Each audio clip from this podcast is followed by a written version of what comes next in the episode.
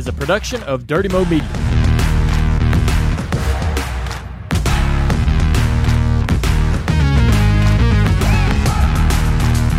The Dale Junior Download. Hey everybody, it's Dale Junior back again for another episode of the Dale Junior Download. With me as usual is Mike Davis, my co-host. How you doing, Mike? Doing great, buddy. Leah is in the house. Jason is here. And uh, we've got part two of Andy Petree coming up. Part one. one. Yeah, part one was amazing. A lot of a great story. You know, I, we don't plan to split these into two, right? They just, sometimes we get going and the guy's having a great time, having a great conversation in the chair. And uh, we go really long. And the stuff's good enough that we just can't fit it into one. And we don't want to cut it out. No. It feels like it's stuff that people need to hear. And so we're going to make it two-parter. Absolutely. So this episode of The Download, part two of Andy Petree. Uh, but first, uh, let's go to Open Topic, man. We got a lot to discuss.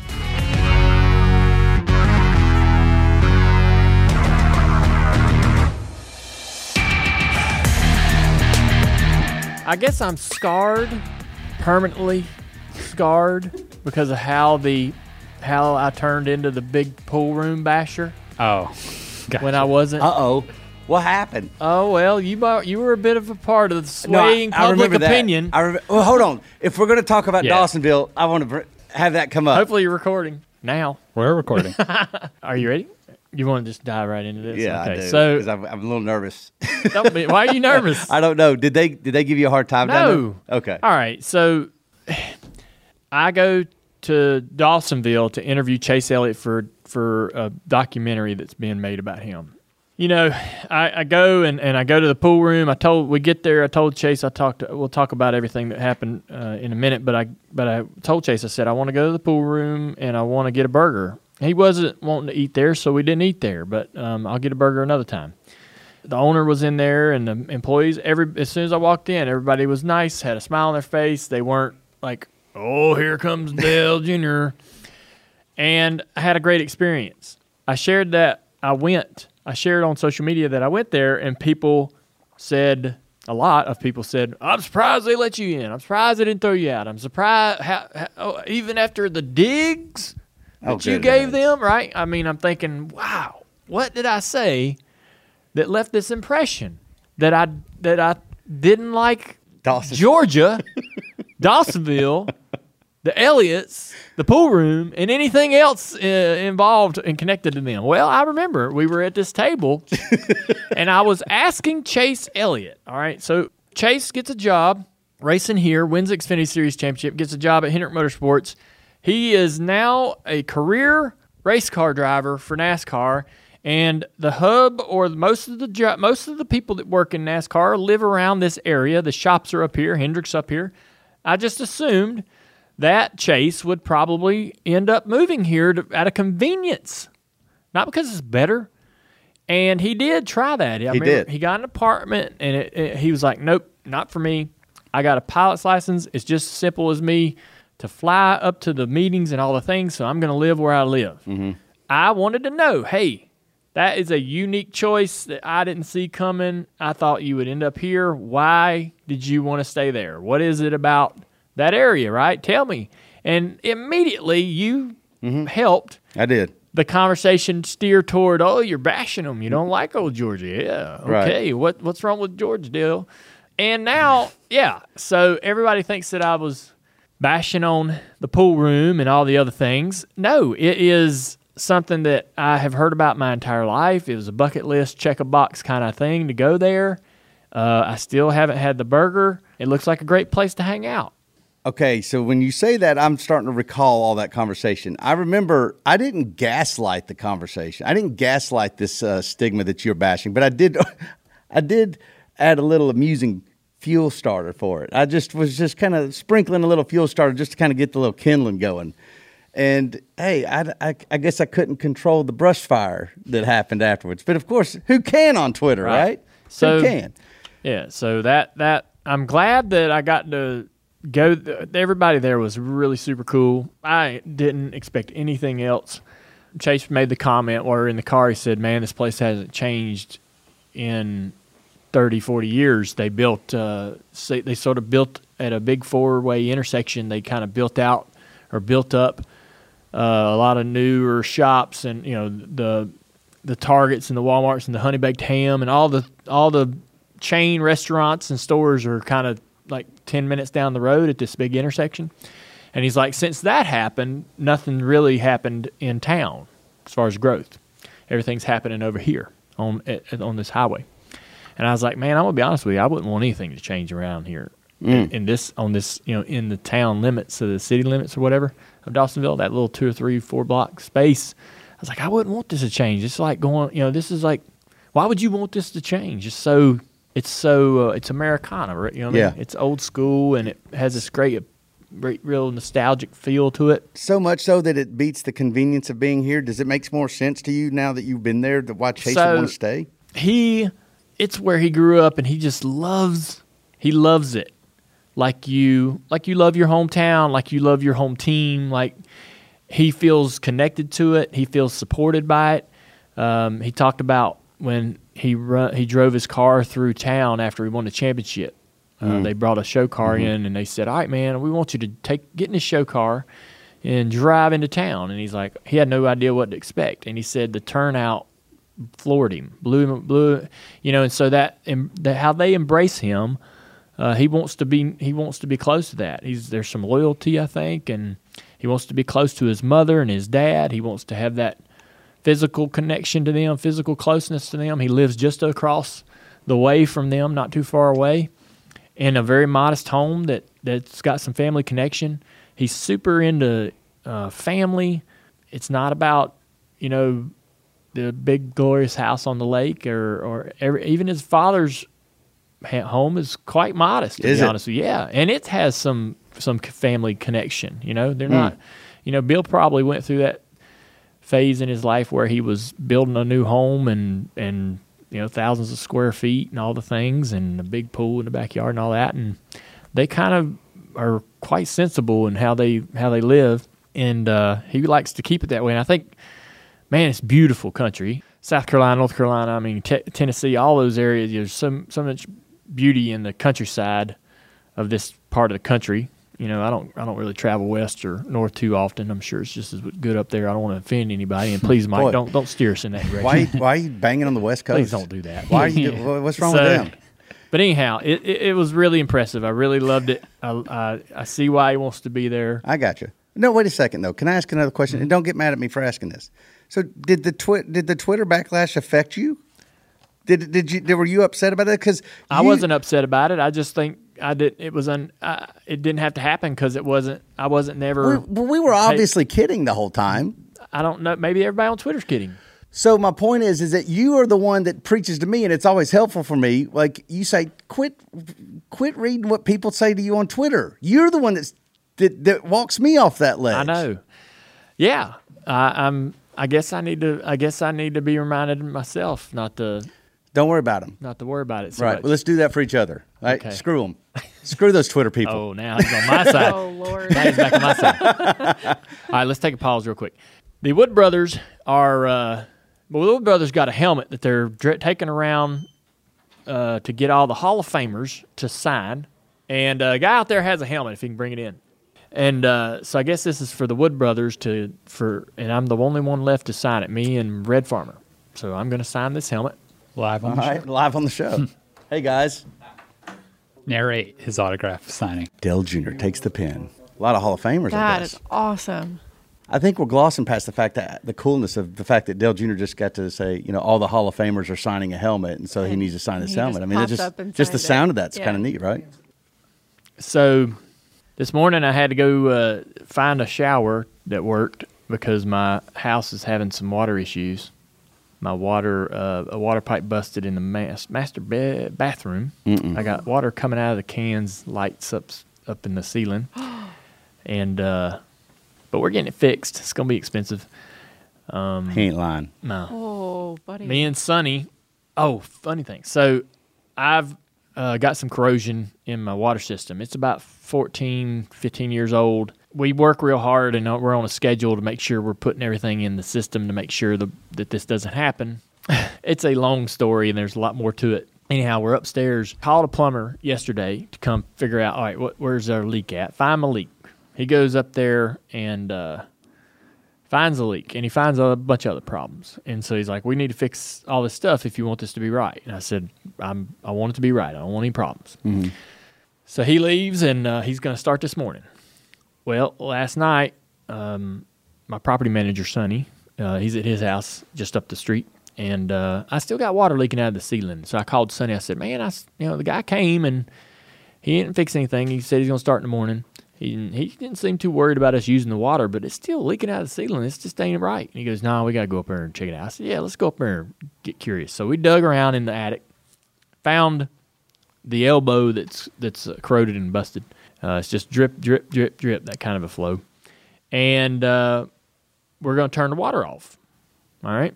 So he re- Sonny reaches over at the uh, underneath one of the water heaters upstairs in the attic and starts to try to turn a valve to shut the water off coming out of that heater. And the valve broke. Oh, wow. Yeah, so now we got full pressure water oh, coming, wow. coming into the attic. Oh, and so Sonny's no. holding his hand over this this space, right, to keep the water from flow going everywhere. And he's like, oh, oh, we got big problems. We got big problems. And Sonny never says that. So I'm getting nervous. And I'm like, well, what do you want, what do you want me to do? And he goes, you got to go downstairs, shut, shut the water off to the house. So we should have did that from the start. But anyways, I run downstairs, shut off the water, turn on all the faucets so it'll pump the water out of the house, mm-hmm. and uh, go back upstairs. And Sonny's like, yeah, we probably need to do what the guy said and replace all this stuff because it's all mm-hmm. corroded from the inside out. So I had to go down to the to a guest house that I got on the property to take a shower this morning. And uh, it took me a while to f- get some hot water going down there because we never use it. But yeah, so it's been one of the mornings. Two days, I think we're going to be without water for a couple of days, and and uh, hopefully it'll get tuned up. And it's pretty stressful. Yeah, that ain't no lie, man. Water damage or, or any of that stuff, that's yeah. not cheap. It's crazy, man. I, I was we do, we got a, I got a ton of insulation upstairs in my in my attic, and because um, I had a lot of condensation issues in my bedroom and. We worked really hard to figure out why that was happening, and and uh, we ended up fixing it with a couple, putting in a couple returns, and uh, caulk sealing, not caulking, sorry, sealing up the baseboards. We had somebody come in and vacuum the house, put a vacuum on it, and uh, sealed up the, all the baseboards. So we'd stop. We had a little some heat loss. We had some air conditioning seep through the baseboards. All this is kind of boring, but. Well, no, I mean, uh, this is where you go and tell. Hey, listen, if I had those problems, I'm bringing it to the podcast. Anyway. So I'm a little stressed out today. Yeah. NASCAR history and heritage come alive at the NASCAR Hall of Fame. Celebrate my fellow inductees Donnie Allison, Jimmy Johnson, and Chad Knaus with their class of two thousand twenty-four artifacts enshrined in the Hall of Honor. Don't miss the Ford Performance Showcase. It's a new Inside NASCAR exhibit that showcases the Ford Mustang's next-gen car through its design and innovation. The latest edition of Glory Road explores over seventy-five years of racing history with its cool thirty-three degree banking and nineteen cars on display. On Mondays and Fridays, there's guided tours that take you behind the scenes with incredible stories and access to a NASCAR Hall of Fame insider. Or you can explore the hall at your own pace with the new mobile hub. It's a digital experience. Get behind the wheel of a realistic iRacing simulator. Or you can learn how fast-paced pit stops work with the Pit Crew Challenge. From the legends who shaped the sport to the new heroes earning a spot in the record books, the NASCAR Hall of Fame delivers an unforgettable experience. Book your visit to the hall today at NASCAR hall dot com. I posted some pictures on social media. I'm also really sore, Mike, all over, head to toe, sore. What'd you do? All right. Other than crawling through your ceiling. I've been working on my the Nova wagon. So I got this Nova wagon, right? sixty-six Nova wagon. I bought it from a friend of mine. He didn't tell me it was uh, rusted out badly, right? Mm. It's got some bad rust. Big, big rust problems. He didn't tell me that, but I am uh, stubborn. When I bought it, I dug into the car a little bit, saw the problems that I've got with rust that are pretty severe, and stayed stubborn, and I'm headlong into trying to figure out whether I can turn this car around and fix it. I spent this past two or three days basically stripping the car apart, taking the doors off, the front fenders. Now, on a, on a sixty-six Chevy Nova, the front clip bolts on. The whole front of the car bolts on. All right, I'm going to Google it because I want to see a visual. Well, here. Look, I'll oh, send you, you some, some pictures. Okay, because I want to see the Nova well, wagon. The people listening can't listen. Can't, That's true. Paint the picture for them. Paint the picture yeah. for us. Here's a picture of the front clip that I took off by myself now. Nobody's helping me. So you unbolt the whole front end, and it just comes off in one piece. How about that, huh? It's kind of like going, I guess, I guess it's like the new gen. Uh, right, right. Next gen. Next the, gen the next car. Gen car. You just yeah. take the front clip Bolt, off. Unbolt it. Yep. I uh, pulled the motor myself, pulled the drive shaft, pulled the rear end housing, pulled all the rear suspension off of it, pulled all the interior out of it, took the dash out of it. I've almost got this thing down to, to time to sandblast. So we're going to take it. I'm going to take it and get the cab sandblasted, and then uh, try to fix all the rust issues. There's rust everywhere. There's a, it's a little rusty. When did oh, you yeah. buy this?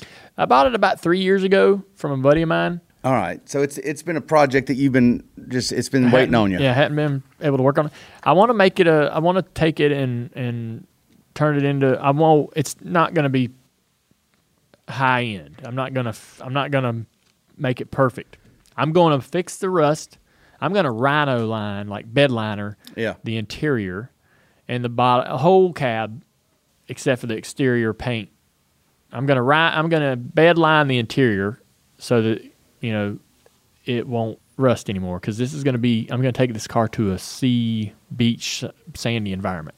I got you. All right, yes, yeah, so I'm gonna make it tough. Get a beach ready. Yeah, yeah. And it's just gonna run. I'm gonna make sure it runs and doesn't look awful. Right, right, right. That's cool. So you're not bringing in the Robert G's on this Nova. You're not bringing no. in all these other people. You, this is a this is a, a family vehicle yeah. that you take to the beach. I, I like sh- it. Yeah, but I shared some photos on social media over the weekend about doing some work on that. It was a lot of fun. Uh, but I man, I, I'm I'm beat up. It, yeah, it, it, me. Things start to hurt a little bit yeah. more in, in these years. What year is that? sixty-six Last week I went to uh, we we um, went to interview Chase Elliott in Dawsonville. I went up to Nazareth, Pennsylvania to interview Marco Andretti, doing a little work for N B C. I'm sorry, I, I'm just looking at those. Those are cool, huh? Those are cool-looking yeah. wagons there. There's going to be a great little family grocery getter. Yeah, that's neat. For the vacation home. Yeah, Marco Andretti. Yeah, I went to, uh, well, we talked about, uh, I went to Dawsonville to interview Chase Elliott, tons of fun, and uh, got, I think we, you know, from what I from what everybody said that was there, we got great content, um, documentary coming out for, for Chase in the near future. I got to see the Bill Elliott complex. The, you know, I, he built his, I don't know where to start. So I got to see the shop and the space where they ran their race team out of. All those years, they built them powerhouse motors. Yeah, Ernie Elliott. Yeah, in the eighties that set it, you know, set on the pole at Talladega and set the record for two fourteen mile an hour in qualifying and all that. So I got to see where all that happened, which was really cool. Check the box, uh, bucket list item kind of thing. Bill and Chase both are heavy into aviation. Bill's always been a part of that, and that's been a part of his life, I guess.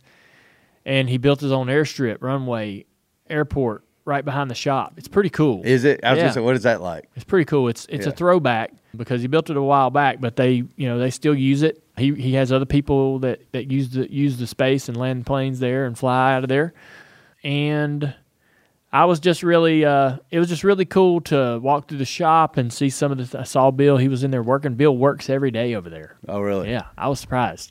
You know, you think he'd be hanging out, taking it easy, cruising on through the rest of his life, but he can't stop working, hustling, grinding. He was dirty, work shirt. Just like we would want Bill Elliott yeah. to be. I it mean, was that, cool. That's awesome. Yeah. yeah. Did and, you talk to him much? Yeah, a little bit. I interviewed Bill. Okay. Yep, and Cindy. It's a fun conversation. Uh, they let us into their house and uh, did the interview there, and, and Chase took me out on a boat, Lake Lanier, beautiful lake. Yeah, it is nice. Um, we had uh, we had a great conversation, a lot of fun. So Chase was Chase was great uh, to to spend the day with us. He doesn't have that much time to be devoting to things like that, but he gave us a lot of time. Uh, the next day, we went to Nazareth, Pennsylvania, to interview Marco Andretti. I've always wanted to talk to Marco. Me and him have similar lives as far as our fathers and grandfathers and and, and their their racing history. Marco just is a really just seems like a really super nice, easygoing guy. He's reached out to me, uh, and we've had conversations over social media and through text and so forth over the last several years. But we've never spent spent time personally together in the same space. So he invited me to his house. Uh, sat down in his living room and interviewed him, asked him all the questions that I wanted to ask him about, you know, growing up in, in, in that family and what that must have been like for him and how, how that how that worked out and where he is today. Uh, he's not running full-time Indy anymore, but he's preparing for the Indy five hundred. And uh, Is this going to be on the Indy five hundred pre-race? I think it will be in the pre-race of the Indy five hundred, but there's some other evergreen stuff they'll yeah. put out on social media that'll that'll work anytime, any day. But he was gracious, man. He was he he he, he showed me his entire house. Like, we weren't there to tour his house, but he took me around and, and showed me everything that he's got going on there. And what was it like? What's what's his house like? His the house that he lives in is um, a family home that he grew up in.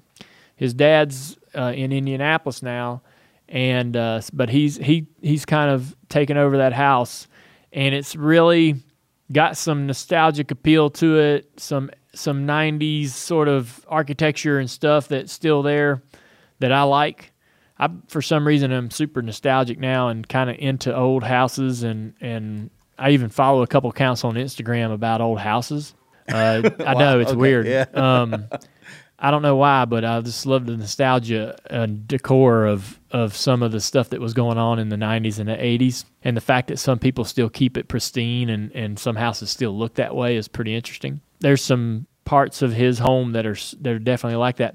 I don't want to go into detail, but uh, too much detail, because it's his home. It's his home. Private residence. But, but it sounds like it's modest. Yeah. Um, I mean, it's, it's, it's nice. It's nice, and what you might expect from, from nineties Michael Andretti, right? My, right. So this would be in Pennsylvania, right? Yes. You may have said that already, yeah. but I, um, he, he he's very close to his grandfather physically. Uh, they live near each other, uh, so he, you know they get to spend time together. Mario, so that's pretty cool. Mario just hanging out in Nazareth, man, Dude, just doing Mario. That that's cool. Yeah, he's he's the man. One day it's Bill Elliott hanging out, just I know. You know, getting, and then the I next an, day it's Mario. I mean, are you kidding? What a week! I had an awesome week. Um, just freaking racing legends. Yeah, it's fun. It's neat, so, right? But we're getting ready. We're cr- the, the the fact that uh, we're going and doing these things gives me the feeling that we're cranking up and getting ready to in, our N B C job and requirements, responsibilities, and, and things are starting to ramp up. Meaning that you know it won't be long. We'll be going back to the racetrack. You ready? And doing some booth work. Uh, our first race is the Nashville Super Speedway. Yep. And uh, yeah, I'm looking forward to it. I'm look, I'm looking forward to it. Me and me and the guys, my booth mates, Rick and Steve and Jeff Burton, uh, are already starting to get together and have lunches, and, and we're going to sit down and watch a couple races that we did last year, and and uh, you know just figure out if there's anything we, we want to change, or or it's also good just to kind of recall about what your job is and what you're trying to accomplish in the booth. So.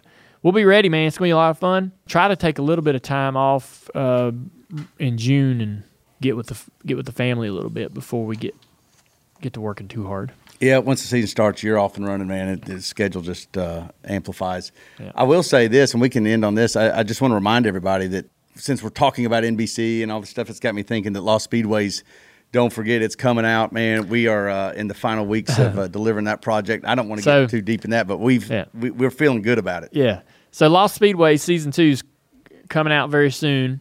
We, you know, the what I've learned from people when they when they saw this show the first time is a lot of people thought, man, you know, you. I guess they assumed we picked the best eight tracks to feature last year. And that wasn't really the case. I mean, we just picked the tracks that made the most sense to, to get to, considering the pandemic and all the things that was going on. And the track, I think the tracks that we have for this season are as big, or maybe bigger in some cases, um, recognizable names and so forth. But also the stories got better somehow.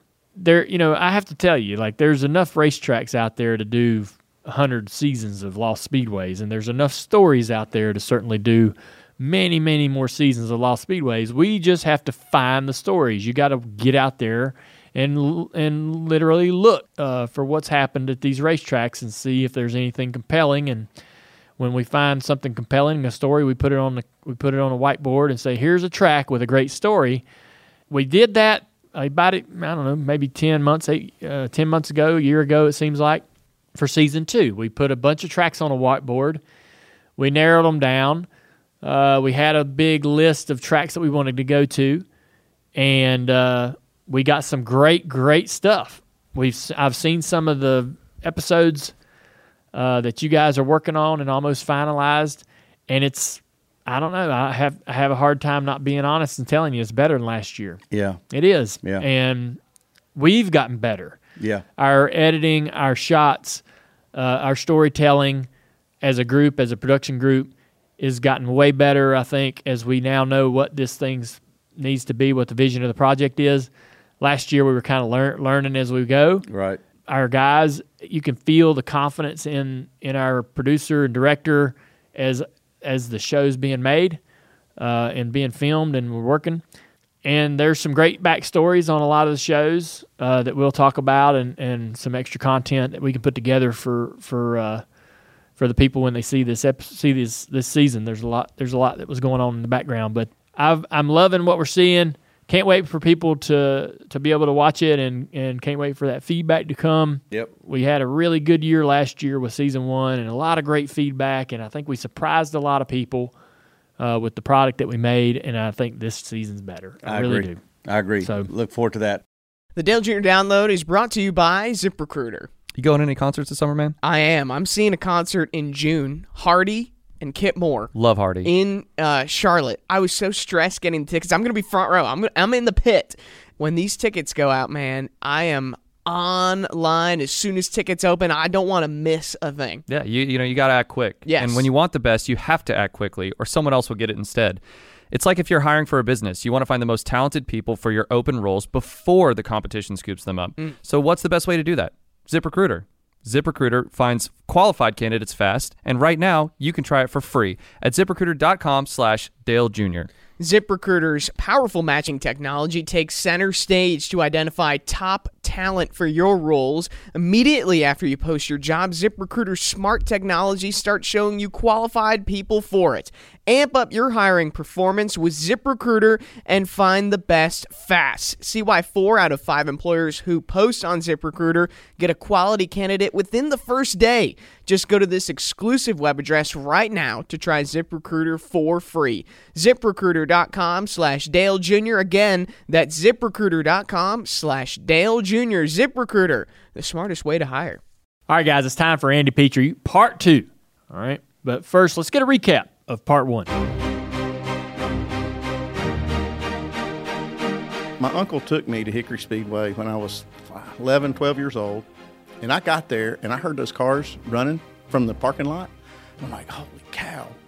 And I went running up that ramp, you know, that ramp in front? Mm-hmm. Just running. I didn't pay for ticket, nothing. I ran top of that, and I looked down at those cars that were practicing. And I, I knew right then. That was it. I was done. I'm telling you, that, that nothing else in the world mattered but racing. We get the car ready to go the first race.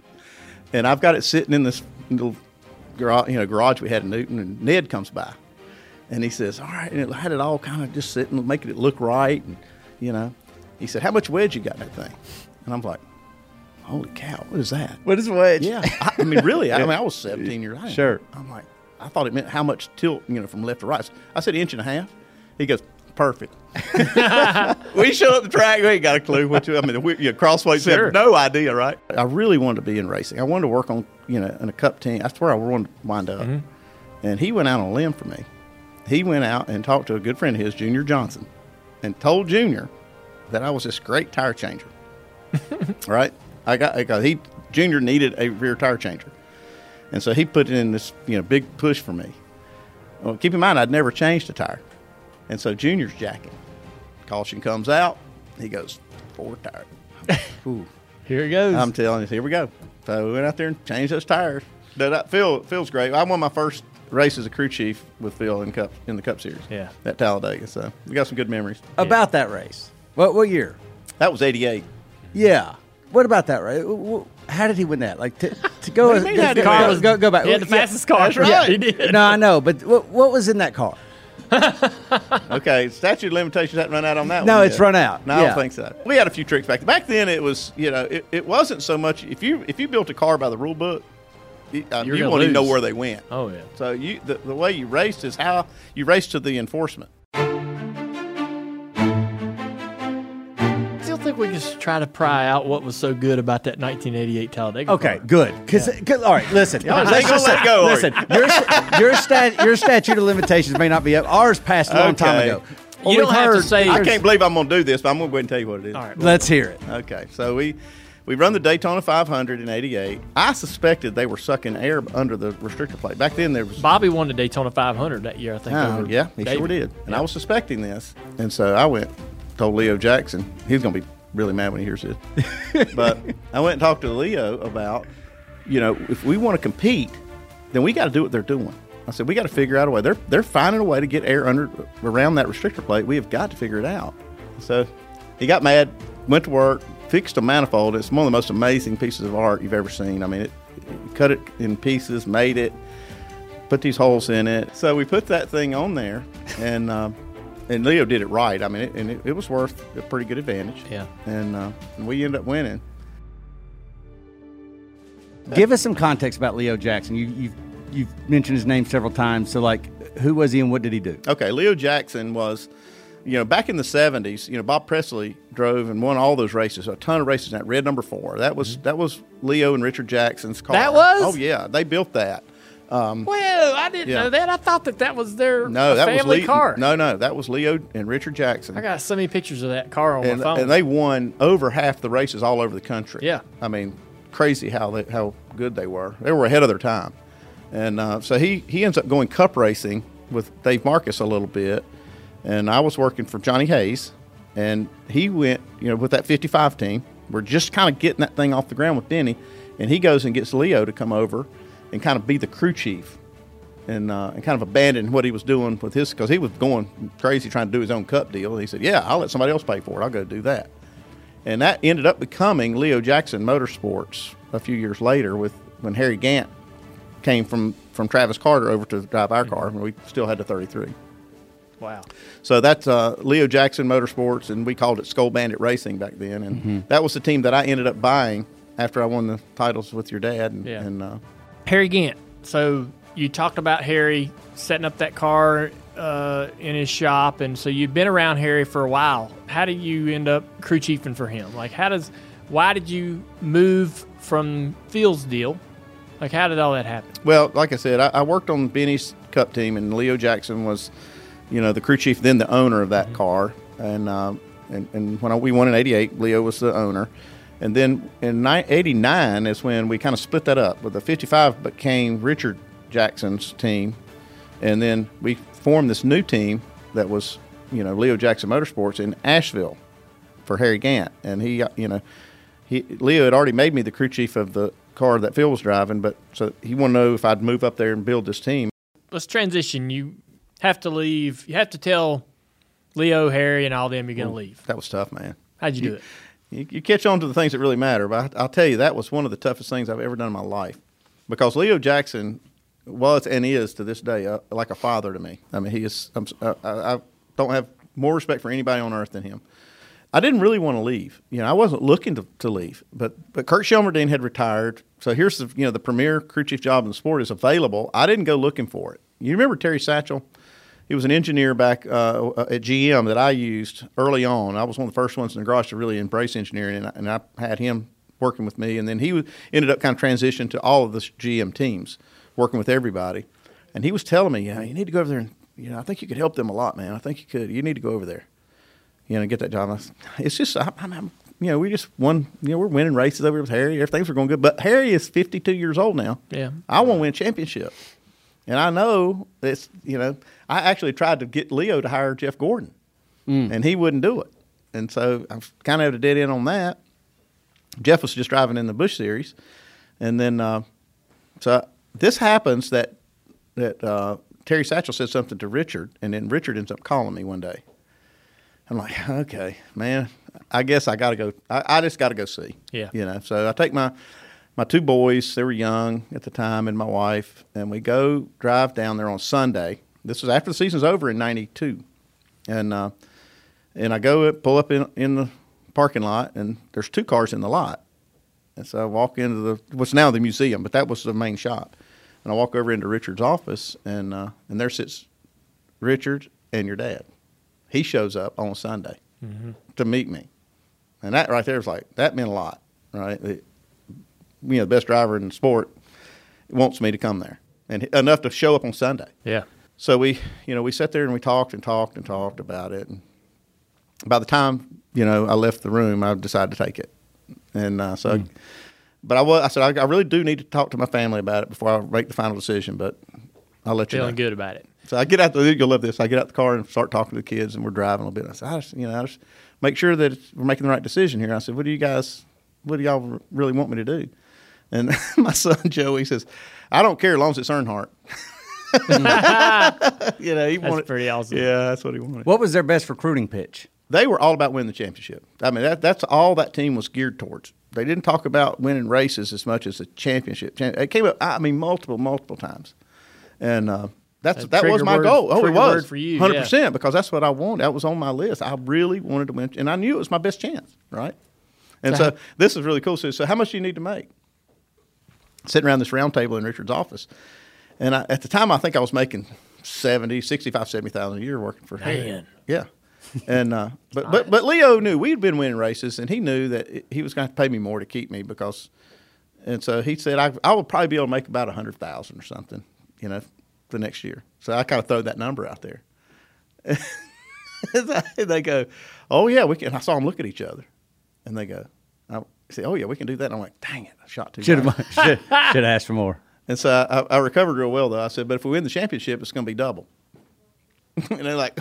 Choked a minute. I said, that's what we've been talking about, right? Is winning championship. So it worked out. That first two years. Like a good deal. Yeah. Yeah, it did. So you go back to to your shop.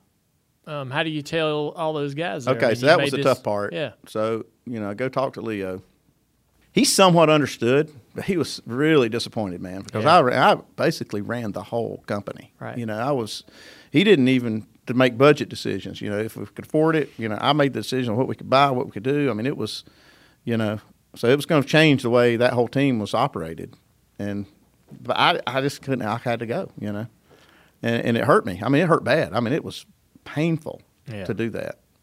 Even Harry, it was just a year or two ago. Harry tells me, I talked to him on the phone and he said, you know, it really hurt me when you left. And I said, really? Damn. I said, you know, and I was like, dang, I didn't. He said, I would have paid, I would have paid you. I'd have paid the difference myself to keep Shoo. you. Did they try to keep you, or did they know that this was too good of an opportunity for? I think they knew that it was already decided. I, I don't, I don't remember us talking about it. Big difference in performance for that team after the fact, um, and it wasn't but a couple more years till Harry retired. He retired in, I think, ninety-four. ninety-five, I think, was his last year. I no, ninety-four was his last year, yeah. Yeah, so a couple of years. Yeah. So your instincts were, were right about, you know, his career and how much more he had left in the tank. But do you think about, like, what might have happened if you'd stayed? It, I, I, no, I don't, I don't have any regrets. Yeah. I never really look back on it because I, I, I just don't think that we – I know we couldn't have won it. We couldn't have competed against Earnhardt in, back in, in that time with, with what we had. So you go to R C R. One thing that I remember is – this is jumping ahead of, the, ahead of it a little bit. But I remember winning the championship and – or Dad winning the championship. Y'all winning the championship. Mm-hmm.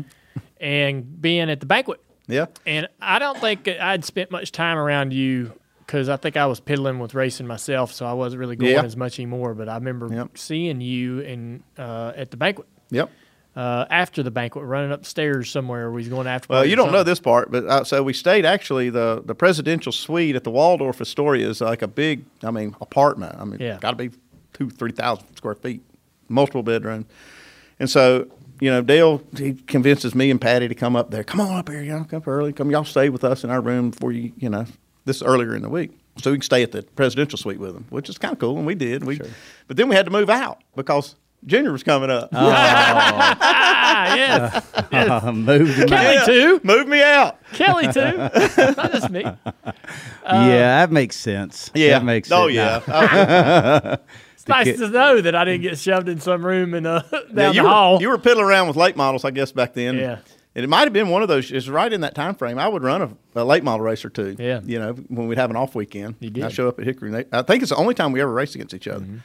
Was that a, a either I think a hundred lapper or two hundred lapper at Hickory on a Sunday afternoon. And um, oh yeah, oh yeah. So this is you'll like this, Mike.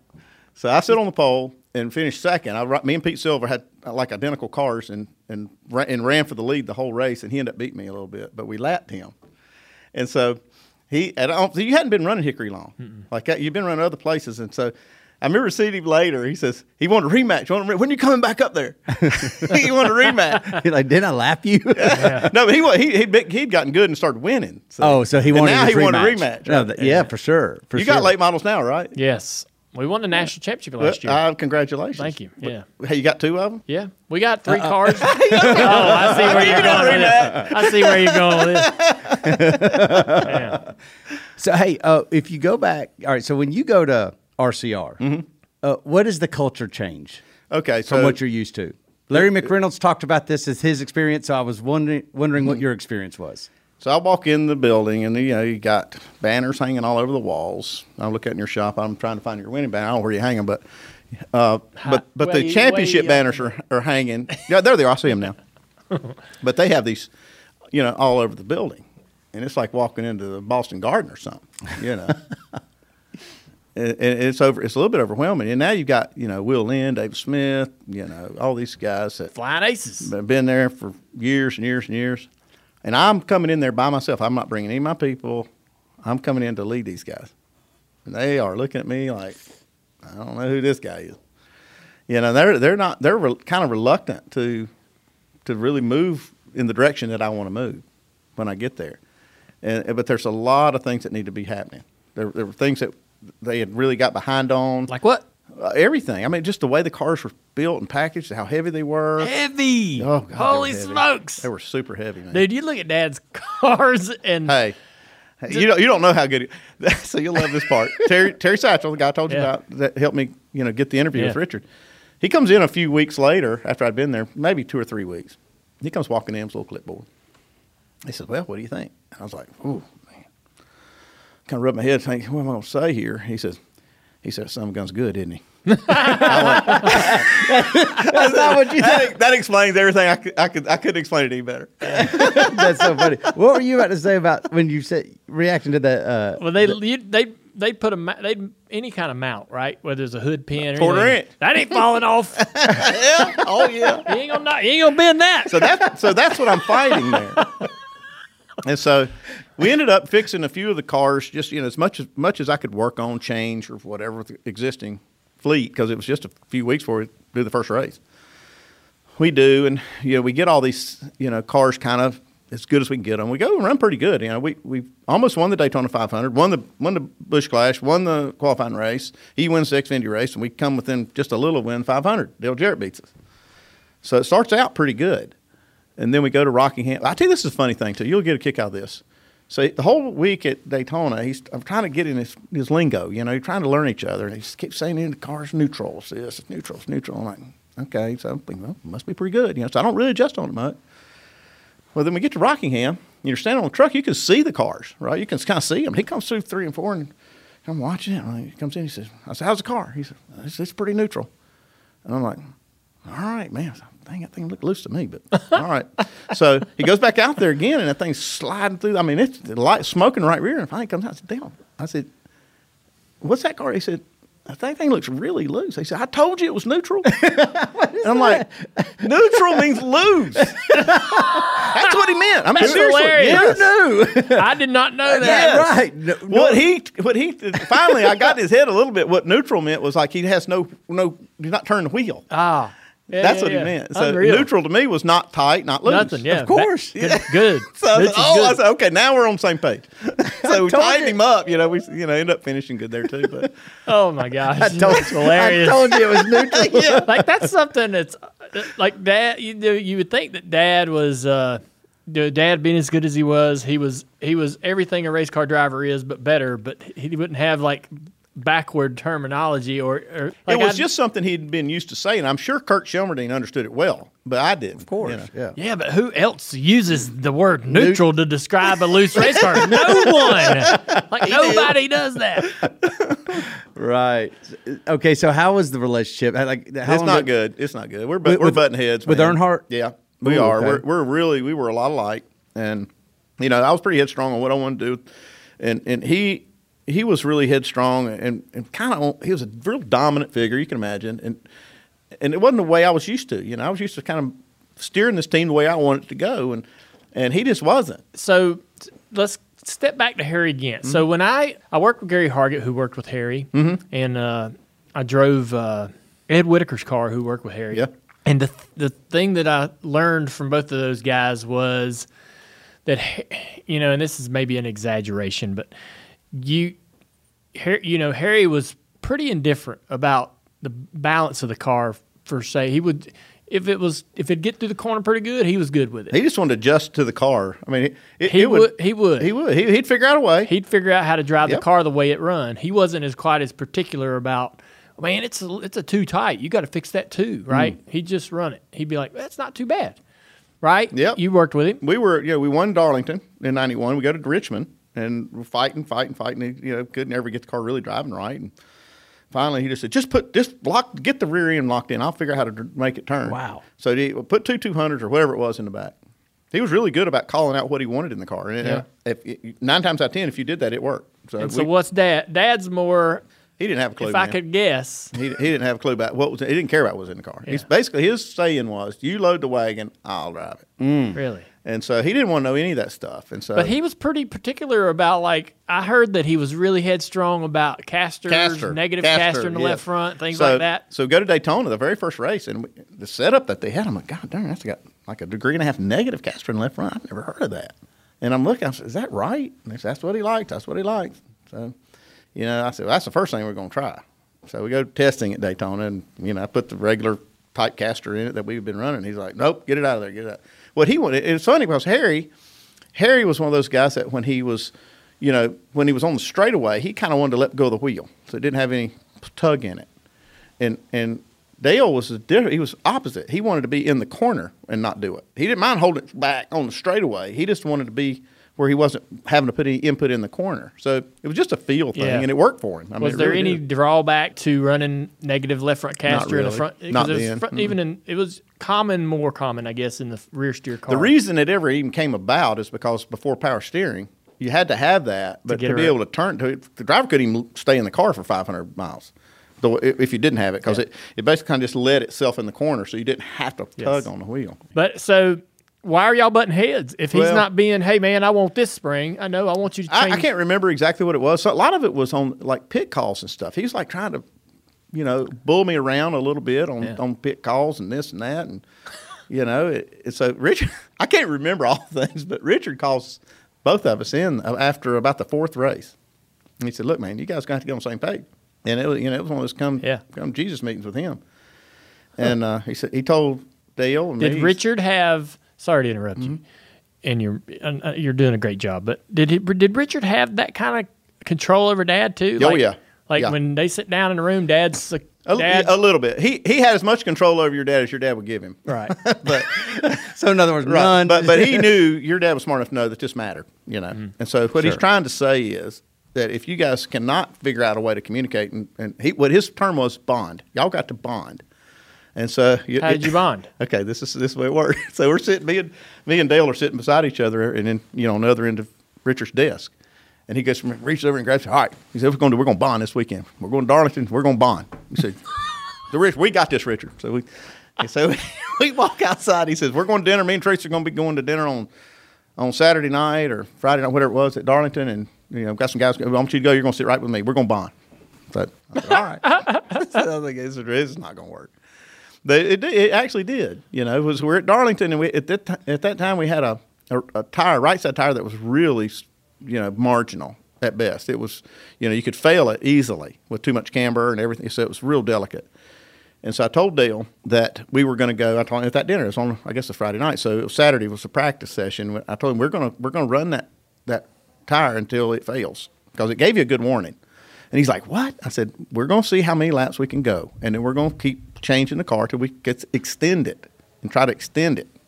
But so, you need it to fail. Right. We need to know where it was, where, where the lap number was. Ooh, yeah, that is a little bit But it, it was risky, but I had him on, but he, he bought into it. He didn't. He was skeptical at first, but, you know, so it, it gave pretty good warning. It would give you a good little bit of warning before it failed. And, and then you could see it, you know, where it was failing on the corner. So he brings it in after thirty-five or thirty laps, and sure enough, it's, it's failed. So we take some camber out. We adjust the chassis a little bit for the balance, and we go back out and run another run. We extend it about five laps, and we do this, and we come through about three sets of tires until we really have changed the car quite a bit. And still pretty fast, but a lot better on the tires. Uh, we end up winning. Mm. And uh, Because we could go longer than anybody on tires.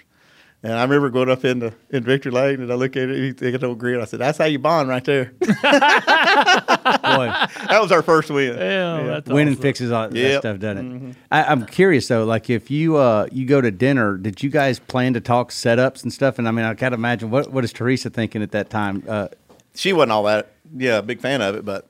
Because y'all were well, because they had a big, it was a group of people. There was a lot of friends or whatever. Oh, was there? Was so me and Dale group? Were sitting there talking about it. And so I basically just wanted to tell him what my strategy was. Sure. I didn't tell him what we were actually going to be doing on the car, but this is, but he's like, oh, all right, yeah, I'll try it. That's impressive. It is. You know, I mean, I go back and I think Larry Mack was talking about how he had yeah. to, you had, you had set the precedent.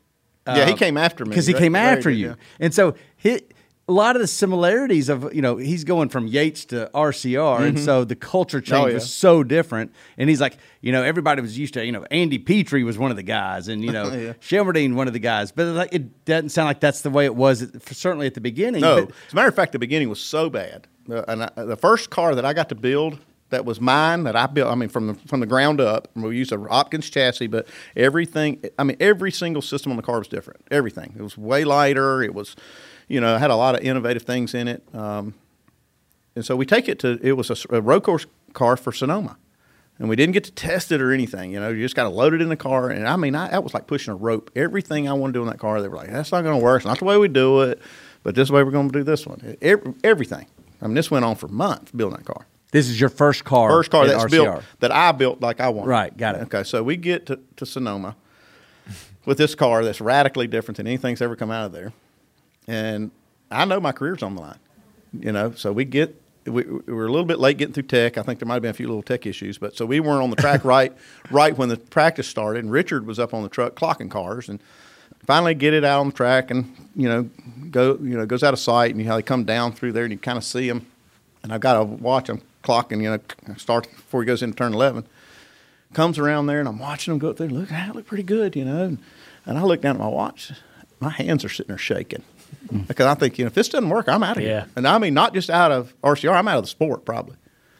And so it comes around there, and I click the for the first lap, I click it, and I was like, and then I realized I don't even know what a good time is. You know, we look at other once a year. Yeah. And so I look over at Richard, I think I'm about in tears. I'm like, is that is that good? He goes, oh, yeah, yeah, yeah, that's good. So we ended up sitting on the pole and um, for Sonoma. Yeah. And And, and then we should have won. We got banged up by some lap car the way it, it worked out on one of the cautions where people stayed out, and we were we led most of the race, but ended up finishing in the top five or six. But yeah, bang. Homes dot com knows that when it comes to home shopping, it's never just about the house or condo. It's about the home.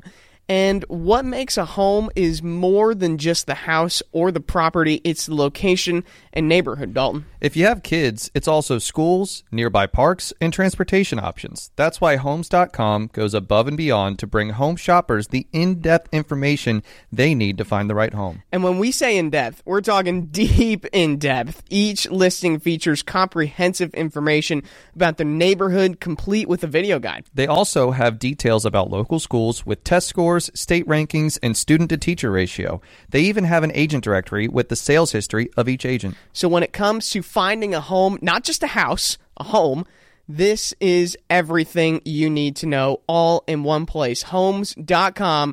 We've done your homework. You're uh, going back to innovating. Uh, you're the first to have a track bar adjuster? Yep, yep. That was in ninety-three, four? ninety-three. Yep. What happened was back then you used to have a, just a bolt that you or serrated thing that you could just you know loosen up, move the track bar on the right side in the garage. But yeah, in the garage, you know, when you're making changes. But there was no way of adjusting it during the race. It was just the four jack screws that you could adjust in the race. But we go to Wilkesboro and have a, just a horrible race. I couldn't adjust the car for anything. It was nothing would you know none of our stuff would work. Air pressure and wet, nothing did. I really wanted to adjust the track bar, but you can't do it, and so. Brad Francis was a real innovative kind of wizard that we had working on pro- special projects, and uh, had a little room in the back because you kind of had to segregate him from the rest of the team. And uh, I came back and told Brad, I said, look, I want a way to adjust that track bar height on the right side with a wedge wrench. I said, I've got to be able to adjust that. He goes off in his little room, smoking his little cigarettes, and he's He comes out about two days later, and he's got this thing in his hand. That's basically, you can weld on the car. He shows me how it works. I was like, looks good to me. He says, well, how do you want to test it? I said, put it on the car going to Loudon. Mm. We're going to race it. We went to the track. It was a real fine threaded thing, so it didn't, it wasn't, it became more, you know, coarse mature yeah. later. Yeah. But so we, again, we're terrible.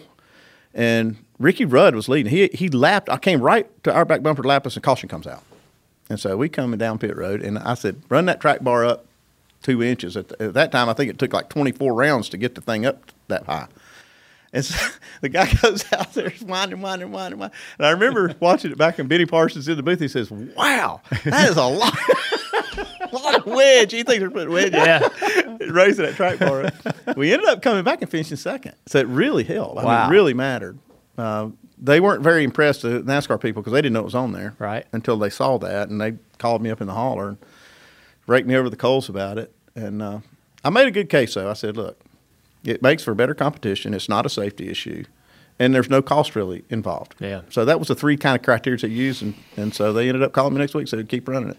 Dang, just like that. Yep. Was Gary Nelson still the uh, competition director? I think he was then, maybe. Yeah. Is it true that Gary Nelson was one of the no, most notorious innovators yeah. in his oh, time, yeah. and oh, that's, that's why true. NASCAR yes. had hired him? And yeah. so, like, when you know, I'm thinking that as you were telling the story mm-hmm. about the deck lid and the spoiler and everything, but, like, and how maybe if it was anybody else, I mean, they probably don't even tell you to go, uh, you know, take that spoiler back a little bit. But like here, there's here's oh, yeah. here's like the evil genius yeah. that is. And I know. Dropped that on him first day on job. Did you really? Yeah, that was his first day.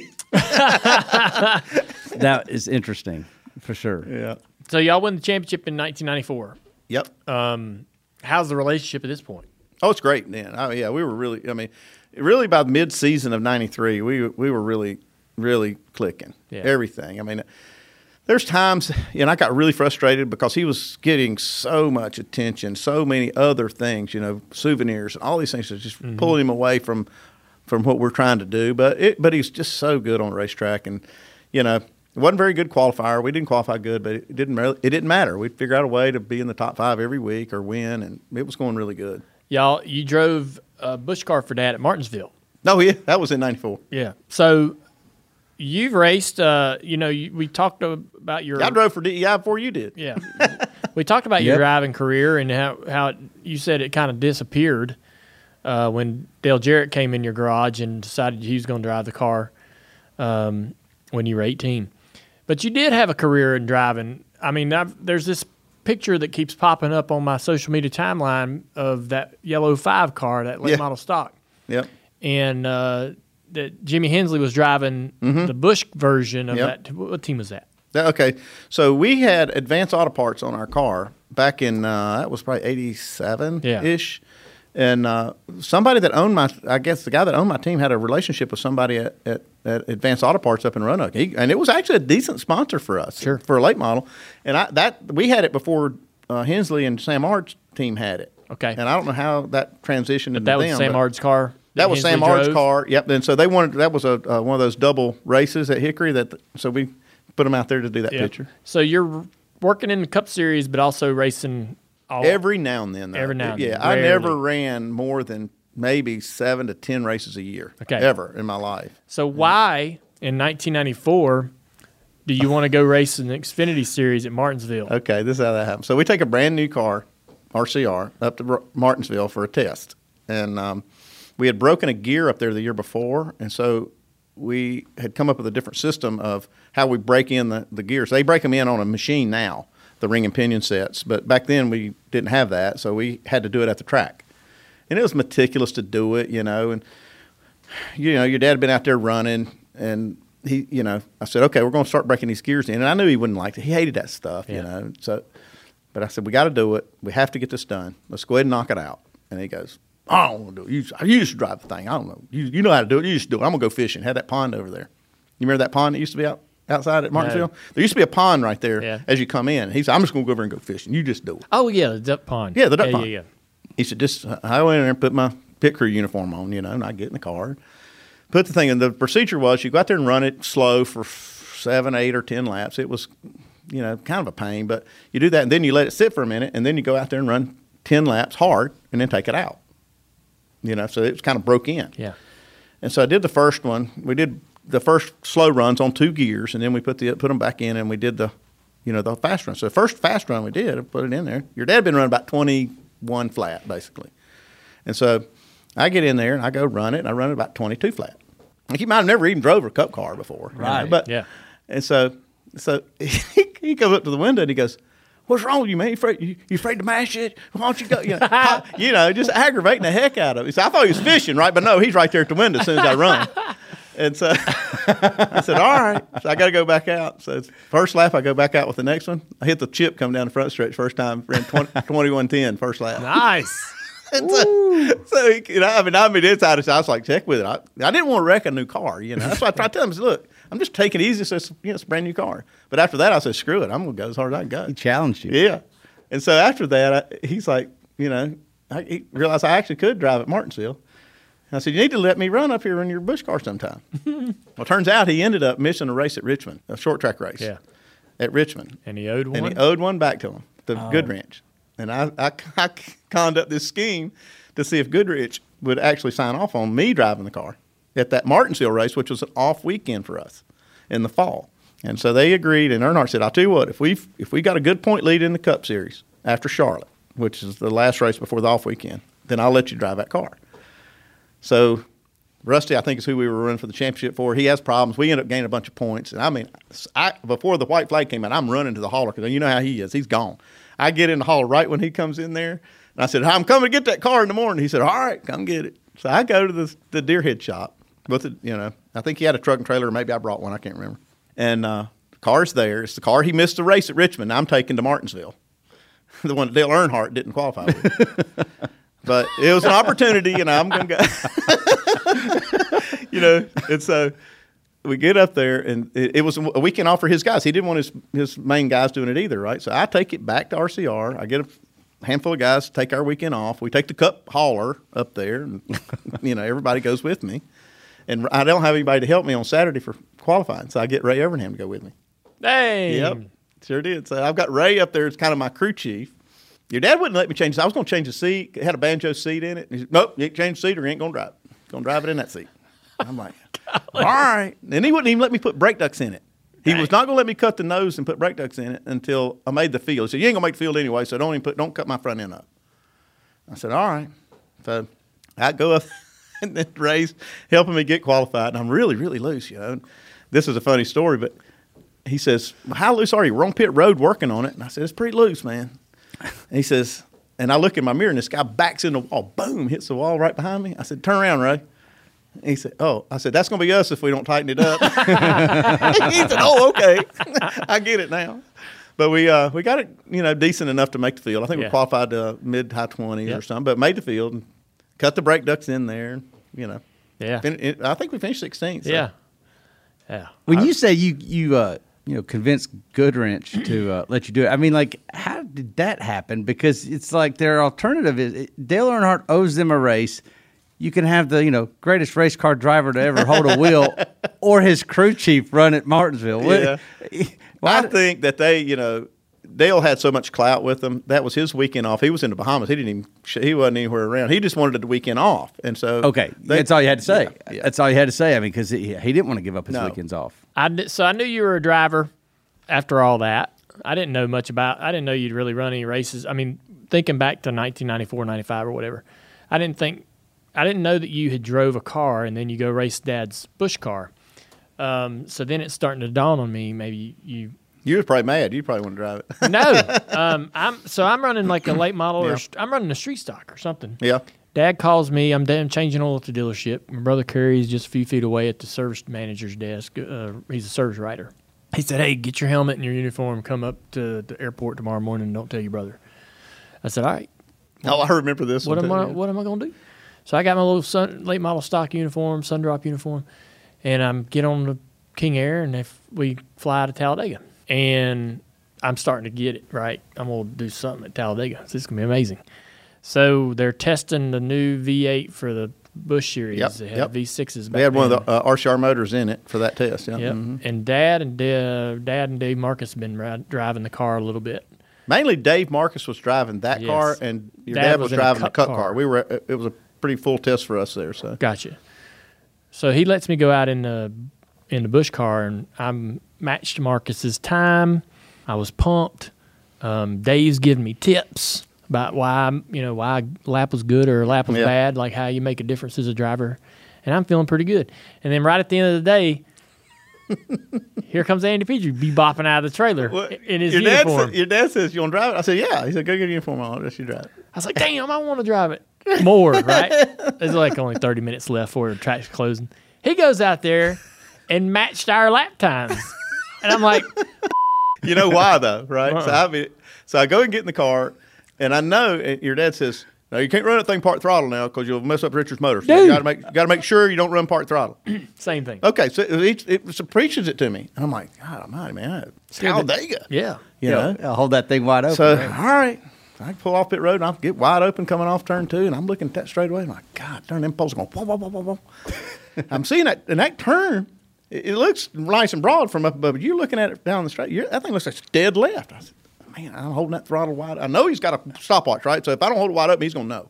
And I I said, man, it sure would be nice to know how far to turn it. You know, so I was just like, mm-hmm. you know, I held it wide open first lap. God. It took my breath. Did you hold it yeah. wide open the first lap you oh, went yeah. out? So Dad told me the same thing. We're, we're in there. And did, did you have that same feeling going into that first, the well, first he time? He says to me, he's like, no, you can't lift. If you lift, you're going to burn a piston. That's exactly what he told me. Exactly. I know, but listen to how and, he interpreted this. And I'm listening to Dad, and I'm like, he's only, he's full of. No, he was serious. He's, I'm in my mind, I'm thinking, he's full of shit. He's just telling me this so he, so I don't go out there and embarrass him, mm-hmm. right? And go out there and lift. And because lifting, in hindsight, would have been silly because yeah. it's such a, you know, it's such a big track and easy to run wide open. But he's like, now, if you lift, you run part throttle, burn a piston. I'm thinking in my head, how am I going to get through the pits wide open? Yeah. So yeah. I'm. So he pulls out of the garage. Yeah. Like, just to move out of the stall yeah. and through the garage and out on the pit road, I'm like, pop! Pop! Pop! Oh, that's funny stuff. Yeah. I didn't take him quite that I literal. I took it literal, boy. I mean literal. I could just see oh, it, man. Gosh. Oh, my but, God. And then, yeah, you're right. Mm-hmm. You pull out on the track. You're going down the back straightaway, and you're thinking, there's no way it's going to it's gonna fly out of this place. I mean, yeah, you're looking at this turn. It's a dead left-hand turn yeah. at the end of the straightaway, and you're going one ninety. You're going to fly out of here. But it's it, once you do it, it's like, it's ah, got, yeah, it's, it's okay. Like but so much grip. It, was, it took my and breath, so, though, first time. So I go out there, and you're freaking out. Right? You're going to hold this steering wheel. And I go out there, and I ran just as fast as Dave, maybe a couple tenths. Like, I was, I was right there with yeah. him. And I was like, oh, oh, man. Wait uh-huh. till I go get out there again. I'm going to run. And this next time, I'm going to light it up. Then this, you didn't get it next time. I got to do it. No. I got back out there, and I let the wheel do whatever it wanted to do, and I was relaxed, and then I let it feed up off the corner and out, you know. How much did you pick up? A second slower. What? I come in. I'm like, Dad comes over. What the hell? I was like, I don't know. I, I you know, kind of let the wheel roll, move around. Don't do that. Hold it. Hold that son. Don't let the wheel move at all. I was like, well, you know, kind of. It was that much slower doing that. And I was like, I, I kind of let it come up off the corner, and he's like, what? Don't do that. And Dave Marcus is standing there, and he's like, yeah, you're just adding feet to the lap. Yeah. He's like, man, you got to stay tight. I was like, mm-hmm. man, I just, every other racetrack we go to, we, we come out and go out to the fence. He's like, you probably added five thousand feet to this whole lap. He's like, no wonder it's slower.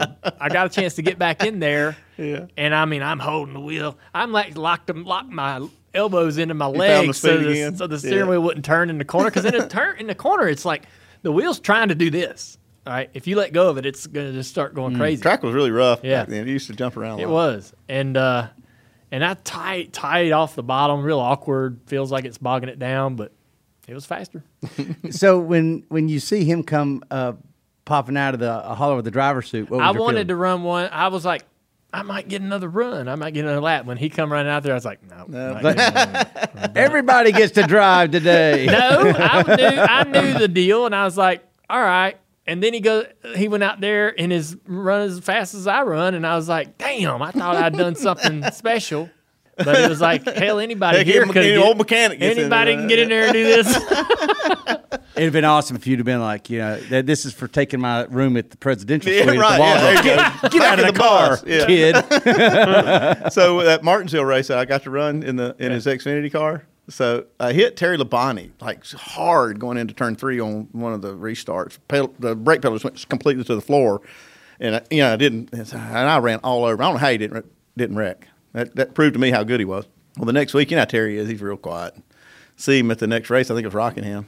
He comes up, me and Dale were standing there, and he says, "Hey, Dale, yeah." He says, "Next time you want to do something for Andy," he said, "take him hunting." That's, That's awesome. So you run that race. I mean, like I know you've. I'm looking at your uh, your statistics here. You've had five Xfinity races, seven truck races, uh, two ARCA Menards starts, a, mo- a modified start.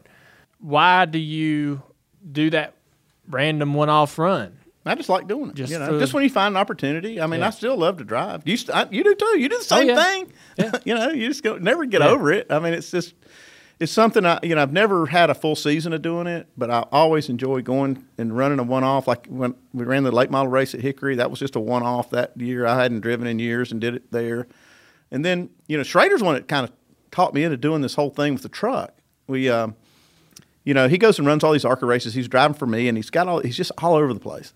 And I told him one time, I said, I'm going to come show up one of them ARCA races and, and outrun you, you know, just kidding around with him. And so about a month later, he comes and says, hey, I got a good idea on that ARCA deal. I said, what? He said, come to Duke County, Illinois. I'm like, what? That's a dirt track. And he said, nah, man, you'll be fine. It'll be, it'll be fun. It's a, it's a Labor Day and Monday. Great event. You, you got to just take one of your cup cars. I'll give you the setup. You know, you'll be fine. It'll be fine. I'm like, all right. It sounds like something fun, but I know I'm gonna, it's not going to work good. Show up up there at Ducoin. There's like forty-five, six cars there. Schrader's there. Tony Stewart. All these, you know, Kimmel, all those guys. And I don't have a clue. I, mean, I look at this track. It's a one-mile dirt track. And it's, you know, they water it. They've done it. You've seen it now at yeah. Bristol. But how it's, it's just, I don't even know what, what I'm doing. And so get ready to qualify. I go out there and I say, I'm just going to drive as hard as I can, you know. End up qualifying fourth out of all these guys. And I, I said, I was telling somebody the other day, I think, I'm thinking I'm a real dirt racer now, right? Race starts turn one or turn two. I turn around backwards and then looking at all of them. So it was a little harder than it I ended up finishing ninth. So yeah. I was respectable, but it was sure. not, I wasn't as good as I thought it was. But anyway, so we get a rematch. He wants a rematch. Who? I, or Schrader, I out-qualified him. He qualified oh. like twelve, and he's mad. And he won't even talk to me. And I'm like, dang, you know, man, my, one of my best friends won't even say anything. And so he's parked right beside me. Finally, I go up to him. I said, hey, Kenny. I said, what? I said, I know you're mad, you know, but I said, if it makes you feel any better, I got twenty minutes practice before. Even though it's my first time on dirt, I got twenty minutes practice if it makes you feel better. He gets so mad. Yeah. He said, you wait till that race starts. So you were with Dad for what, two years, three years? Two three. Years? ninety-three, four, and five. You said by the end of ninety-four when y'all had the championship, things were good. Why did you make a change? Why did y'all – Why well, did, what was happening? It, we were on a roll, and it was not the right time to move on, but it was the only time this opportunity was going to come up for me. Yeah. Leo Jackson had come and asked me. He wanted to retire. He wanted me to come back and, and buy the team, and he was going to make it possible for me to do that. I mean, how many opportunities right. am I going to get or somebody like me that can make that happen? And it was a hard decision. You know, I've got the best job in the sport. I, you know, crew chief for Dale Earnhardt, we're winning races, champion. You know, we came really close to winning it in ninety-five. And um, but I had kind of checked the box, right? I, I won a championship as a crew chief, and this is here, and it's now. And yeah. uh, so I took it. I mean, I it was real risky because I had to get sponsorship lined up too, and there was, there was a lot of risk involved. Right.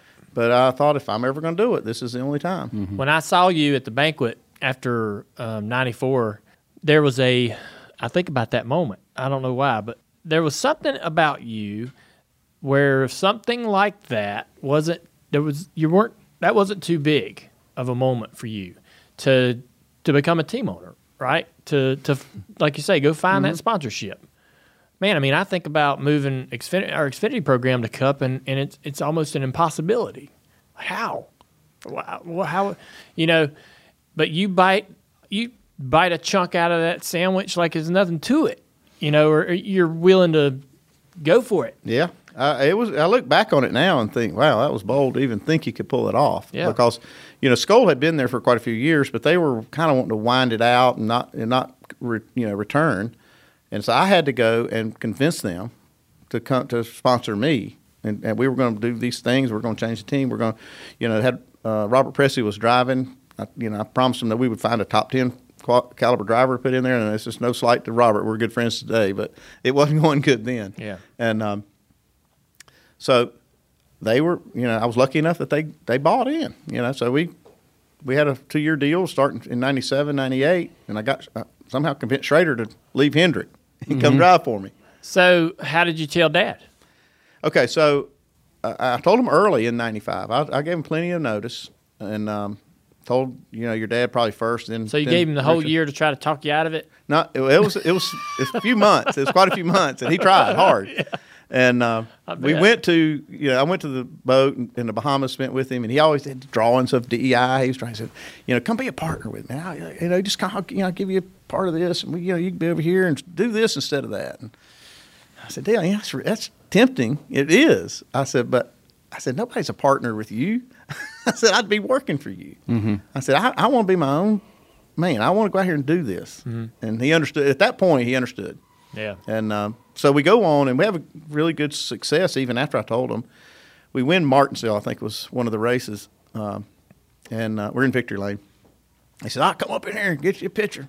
He said, probably gonna be, it's going to be the last time for a while or something like that. And I said, what about next week? Because we weren't finished with the season. He goes, oh, oh, yeah, yeah. Man. And great. We ended up winning actually another. We won the, the actually the last race of the year. Atlanta. We, Atlanta. Yeah. He won Atlanta there for – Man, he was man. so good there. I remember they gave away ski nautiques to the winner, and he, he has a pile had a, had, of them. Had a building full of them, I yeah. bet. And he, he was mm. very stingy with those. Very stingy. I don't know how to put this into words because um, I got so much respect for everybody that came after you. I guess I always felt like that you were the last person that Dad had on the pit box that that blend meshed well with him. Yeah, that, I, I say I, ha- I don't have any regrets about the decision of moving and doing my own thing, but I do have that regret that I know I know we could have won another one. Oh yeah, and I, I, I look back on it thinking, man, I just I feel like I shortchanged him some on that because, you know, it, it did it upset everything that was going on when I left, but I had to do this. And so, you know, being a team owner was a dream of mine too, and I was able to do that for seven or eight years. I wouldn't have done that any other way. Right. And that time was now, you know, or then. So I mean, it was it was a regret though for sure. Y'all had the split, right? And apparently, it sounds like it was a reasonable. Everybody were, were was respectable, so much so that y'all form the RAD program. And a lot of people today don't really know what RAD was. Uh, certainly, everybody that. Uh, everybody that had to compete against RAD knew what RAD was. Oh, yeah. So talk about how RAD and what RAD is and, mm-hmm. and how that developed. Okay, so Richard Childress comes to me at one of the races, and, you know, we're all spending money on aero development and wind tunnel time and and trying to use all the resources that G M provides. And but it's all these, you know, parallel programs, and it was his idea, Richard Childress, to bring all three of our organizations together and just do it collectively. We'd have more resources. We could go hire somebody to kind of run it for us. Um, I think he even came up with the, you know, it's Richard, Andy, and Dale is what yeah. RAD meant. Right. And uh, so we put that L L C together, and uh, and we kind of, you know, forced all of the aero people in all three teams to work together. Boy, they didn't like it either. They didn't want to. You know, I can imagine. Oh, they didn't. They did. It was very reluctant buy-in from all the teams. And I, I was like, man, this is we got to figure this out. We got to make it work. And I told my people, we are going to do this. We are we're going to share every single thing. Don't hold anything back. And I said we're going to we're going to move the needle on this. And so, as a, as they finally started buying in, it it was real quick. It's like a wildfire. It just caught up. I was like, okay. So we were making big time gains, and and the creativity of three different organizations piled into one was super successful. What was the first race where you guys knew that RAD was something was a, a force uh, to to deal with. I don't even remember. I mean, yeah. this to be clear, this was like a restrictor plate uh, because of the arrow. This is a restrictor plate. Oh no, it plate was all thing, of right? them. It was it was oh, downforce really? too. Yeah, we did we okay. showed it all, and uh, it, obviously it was really evident at the at the super speedways, right? Because, okay, you know, the D E I cars, you guys were winning everything. We actually won a couple, won one race with A P R at Talladega during that time, and uh, oh, and, with uh, Bobby Hamilton. Yep, that was part of that. Yep. So That's it right. showed up a lot at those tracks, but but it also showed up at the other ones. Yeah, we made a lot more downforce too. I remember that Bobby Hamilton was like laying on the ground after in Victory Lane. It, was a, like, it never it had like a caution. Was, it was a hot day, and right. they went green the whole way, five hundred miles. Man, right. that was tough. I had to pick him up just for his Victory Sounds Lane. Awesome. I got a picture of Joe Nemechek, who's driving my other car in that race. I think he finished. He finished in the top five or six, and he comes to Victory Lane to congratulate Bobby, and they're both just sitting down by the car. Right. Just like exhausted. Neither one of them could stand up. Right, right. So, yeah, you guys had them covered at the at the restrictor plates. I mean, my goodness. Uh, I, I don't even know. Was it, was there a streak of wins? Or, Probably. Or, yeah, I, I would have say to look back. I mean, between all the ones you won yeah. and, I guess, uh, Michael and – How long did that last? Did Steve Park win any of those super speedway races? Mm-mm. No. But so it's between you and Michael, and but he and won Bobby others. Won I mean, like, what made what? When did Rad go away? After I so in two thousand three, after the two thousand two season, I I lost one of my sponsors. Um, actually, both Cup sponsors, and ended up going and doing an Xfinity thing with Paul Menard and Menards for just a short time. So I mean, I phys, I financially couldn't participate anymore, so I had wow. to bow out, and it it kind of after that just fell apart. Yeah, you know. Mm. So. What was that like? I mean, you you you. So in ninety-six, seven, you know, late nineties, your your Cup team's, you know, performing, functioning. Um, then the sponsor stuff, that stuff got harder and harder to find. Yep. yep. When it w- at what point are you like starting to realize you got to make a change? Yeah. So it was two thousand one was our last season running two cars. We had Joe Nemechek and uh, and Bobby Hamilton. And like I say, Bobby won my first race as an owner, in, at, I guess it was in April. And then we know that we're going to lose. We're not losing Square D. We're, we're going to have them another year. So Bobby was going to run in two thousand two, but Joe, we couldn't find a sponsor for the thirty-three. And so we were, we were looking everywhere. We're trying. This is right after nine eleven, and things were just really in turmoil. We go to Rockingham next to the last race of the year, I think it was, and we end up winning there with, with Joe. And so you're thinking, you're doing everything possible, right? Yeah. We were on the brink, really, at, at A P R, we were on the brink of really making that step to being, you know, to being able to make it. And, uh, and so we just weren't able to get over that hurdle. So I had to shut that team down going into two thousand two. And so we only had one team, and that's just, it's really hard, man. When you're, when you're mm. shrinking and, you know, your good people are finding other jobs, and it's just hard to hold it together. So you, so what did you do? Like, um... Well, we did the deal with Paul Menard. And an Xfinity, uh, kind of a combination. Un- under races. Your banner? Yeah. In A P R. Your shop? Yep. We did all the engines and did the cars. Uh, we ran a handful of races. We won an ARCA race with him at Talladega, mm-hmm. and then did a few of those ARCA, Busch, and then cu- uh, did a couple of Cup races. And then in two thousand four, we signed a deal with Menards to run the full season. Actually, I think it was a five-year deal we signed. And uh, it, it, it just wasn't going well. We were... You know, John Menard's a great guy. I love him, but he was making me spend a lot of money on things I didn't really want to spend money on, and it was it, it, it was kind of telling me how to run the team, and it was probably going to be the first year as an owner I was going to lose money. Hmm. And uh, I found out I got wind through about half the year that, that he was going to take that and go to D E I, you know, even though we had a five-year deal. Wow. I was, like I said, I was going to, if I finished the year, I was going to lose money for the first year ever. So I was like, okay, this is my sign to I need to – shut it down and just, you know, do something else. Because I didn't want to – I'd made money every year. I just didn't want to put it all back into the – How hard is it to, to dismantle a program? It's hard. It really is. I mean, it was um, – you know, it was just something in my life. I, at that time, everything I tried, I tried everything to keep it going, right? All, every, I kept running into dead ends everywhere. You know, my wife tells me one day, she says, well, yeah, maybe God doesn't want you doing that anymore. Yeah. You know, maybe he's got something else for you. Mm-hmm. So he finally had to hit me over the head with a two before I got it. and, I, and I went ahead and just, you know, auctioned everything off, sold everything. And in you know, what year was that? That was in oh four, the middle middle of the season.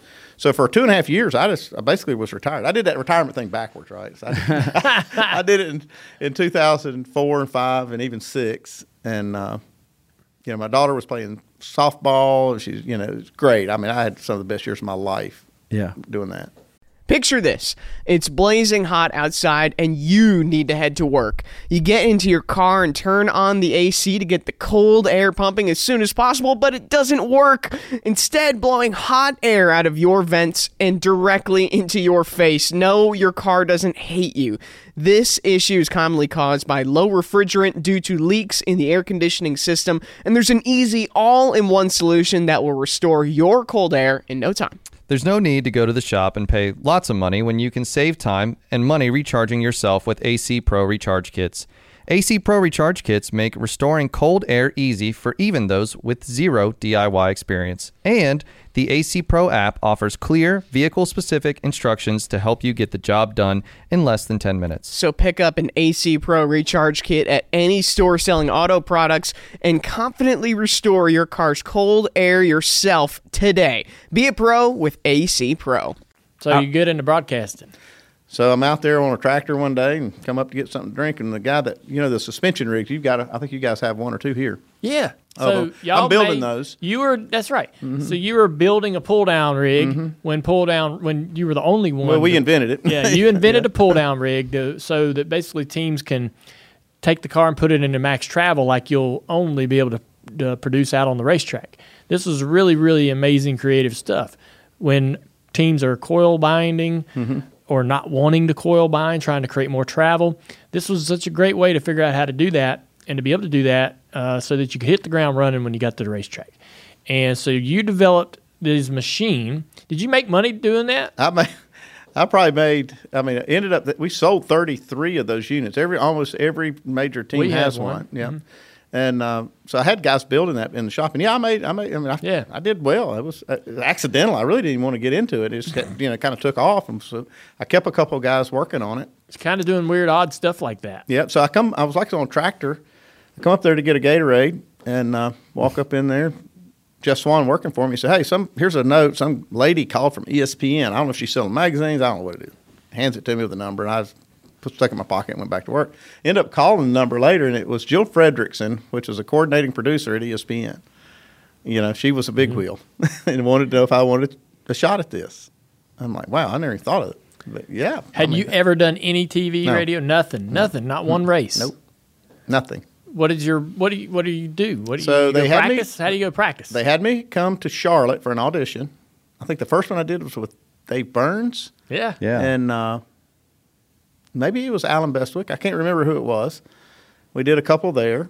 And you're an analyst. So, you know, it's just a little easier being an analyst than sure. to be a real T V guy. That's, that's doing, you know, that's hard. But for what we do, we just talk about what we know and just, you, you know, let your personality show. You do a really good job at it. I love watching you. Thank you. Um, so we did one of those there, and then did an, another one in Bristol, Connecticut with, uh, I think it was Marty Reed, maybe some other people.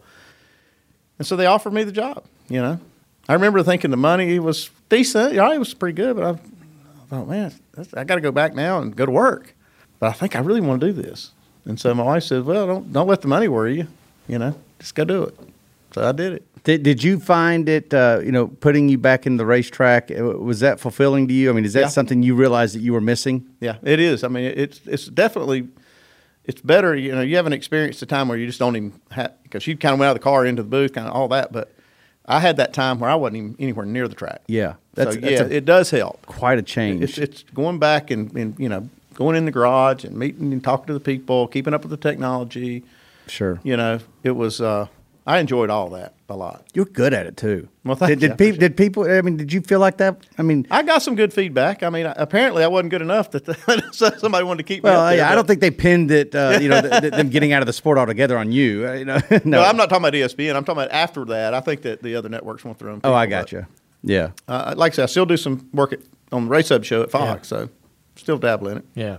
So I'm surprised because – you've already been there and you've done that, and you know the commitment and the grind. And the, I mean, for a, for the role that you have at R C R, there's a ton of responsibility. You got your hands involved in everything. You're, you're, you got a bunch of people coming to you for answers. Why did you want to put yourself in that position again when you didn't have to? Well, I, you know, I'm just super competitive.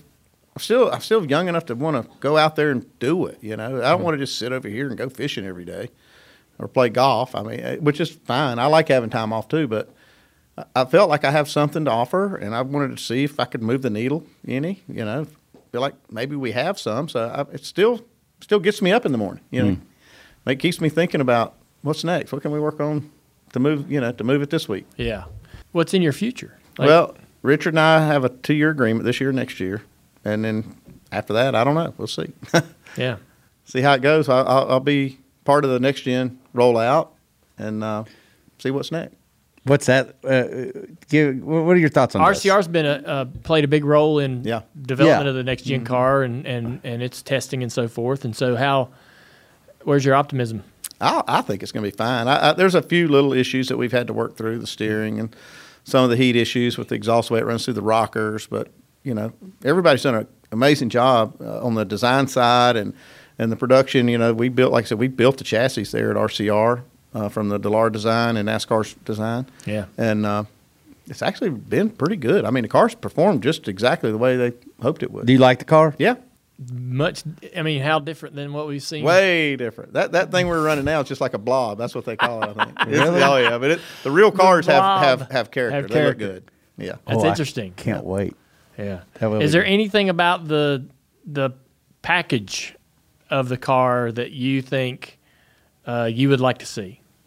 What do you mean now? You're talking about? So, let me ask you this, since you're you're you're a great guy to ask this. Let's forget forget the next gen car. So, I feel like that they should take the spoilers off the car, or at least oh, remember take remember, them off. Take them off. Right. What would happen if you took a spoiler off? Uh, it would change the game a lot, and we would have to make some major major adjustments with setup. Mm-hmm. The drivers would be out of hand. You couldn't even talk to them. I mean, it, it, I don't even know how we would handle that. Um, but it, it would, it would.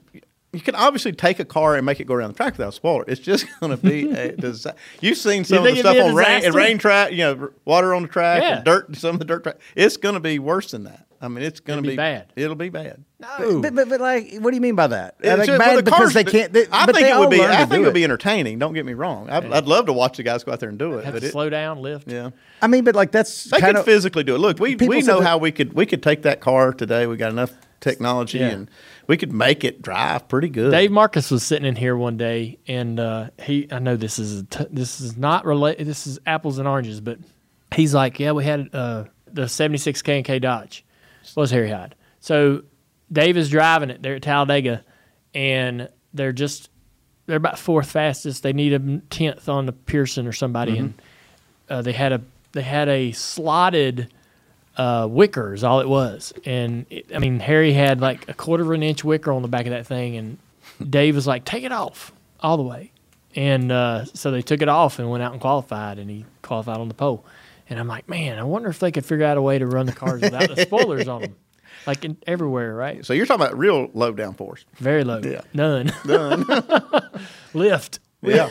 See, back in eighty-one, when those, those notchback yeah. rear windows and stuff, we had cars in the tunnel that had rear lift, not yeah. downforce. Right. That's what we need, lift. some lift. Wow. Boy, that would be faster it. You go, the looser it is. There you go.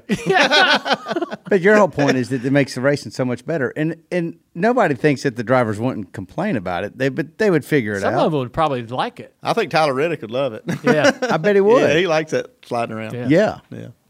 Well, man, it's been a great conversation. I have looked forward to this uh, chance to talk to you, and um, I mean, I've known you forever. A lot, a lot like a lot of these guests that we get in here. I've known you forever, but I don't know you. And this is such an amazing opportunity for us and everyone else that listens to this show. I love this show. I, yeah. I learned so much, too, from these guys you've had on here. And I, I think it's an honor to be on it. So well, thank you for asking. It's an honor to have you here. Appreciate your time. You gave, I mean, just a great, great conversation. Great, great stuff. So look forward to seeing what else you can do. It, I'm, I'm, I know that you'll credit a lot of other people, but I think that you guys are steering in the right direction at R C R as far as just looking at the performance on the track. Things things have gotten so much better for that program and that organization. I think there ain't a person involved in the sport, fans alike, that want to see success at R C R, and so you guys seem to be steering things in a good way. Uh, look forward to seeing what happens for you guys later this year as the season goes on, and uh, yeah. I'm anxious to see what ha- what decision you make when that contract two-year deal runs out, where you go next or yeah, what you we'll do. Yeah. So uh, Again, thanks for thanks for coming. Thanks again for having me, guys. Yes, sir. Andy Petree on the Dale Junior Download.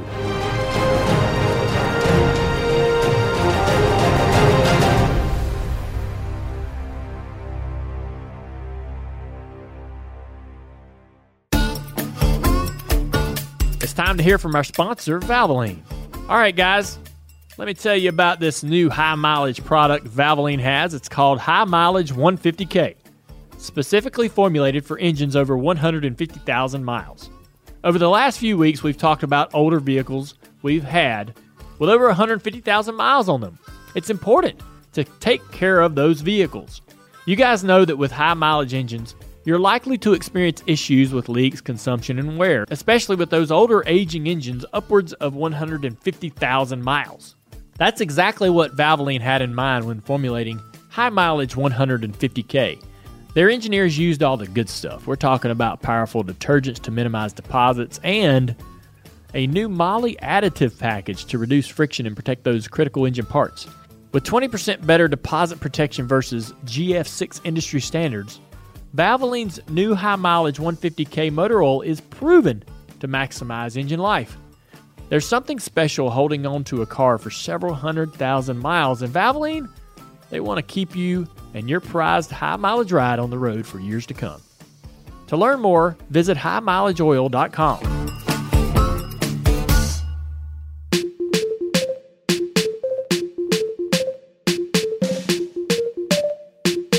All right, we are live. Well, we finally made it to my favorite part of the show, guys. Ask Junior, brought to you by Xfinity. Let's hear some of the questions sent to at Xfinity Racing on Twitter. Hey, everybody, it's Dale Junior for the Dale Junior Download. This is the Ask Junior portion of the show, and uh, appreciate everybody for tuning in. Got a great uh, couple weeks of guests. I don't even know what we can tell you and what we can't tell you about our guests, Mike. Do you? Is it all clear in your head? Yeah, it's clear in my head. I think we tell them whatever we want. We'll tell them what you want. Well, Ty Norris is going to be here next week. Ty Norris week. is going to be here next week. Yep. Ty Norris is a G M at D E I. He was hired by Dad in the mid nineties to help build D E I to what it became, and I think his last year was two thousand four. So he's going to have a lot to say, and a lot of it's going to be pretty pretty um, mind-blowing. So I expect that to be great. Who else? Well, uh, there should, should we go ahead and tell them the? Go ahead, uh, tell, them. tell them what you want. Well, we You're got, the one that can break we, this news. We've got uh, Chipper Jones, the baseball player, coming Woo. up. He's on deck. See what I did there? Uh, very good. And then, at long last, uh, due to popular demand, Jimmy, Mister Excitement, Spencer. Oh, is you're going to tell him? You're into, telling him? Coming into the studio. Oh my gosh. He's coming into the studio. Yeah. Gonna be big, boy. You excited? Yeah, I'm ready. Yeah. Ready to talk to old Jimmy Spencer. We got a lot to say with Jimmy. We so do. So that'll be fun. So we yeah, do we got a lineup? I mean, we got the Petrie stuff uh, finishing up this week. We got Ty, Chipper, Jimmy. Oh my God! I mean, that, come on. That's all you can tell them?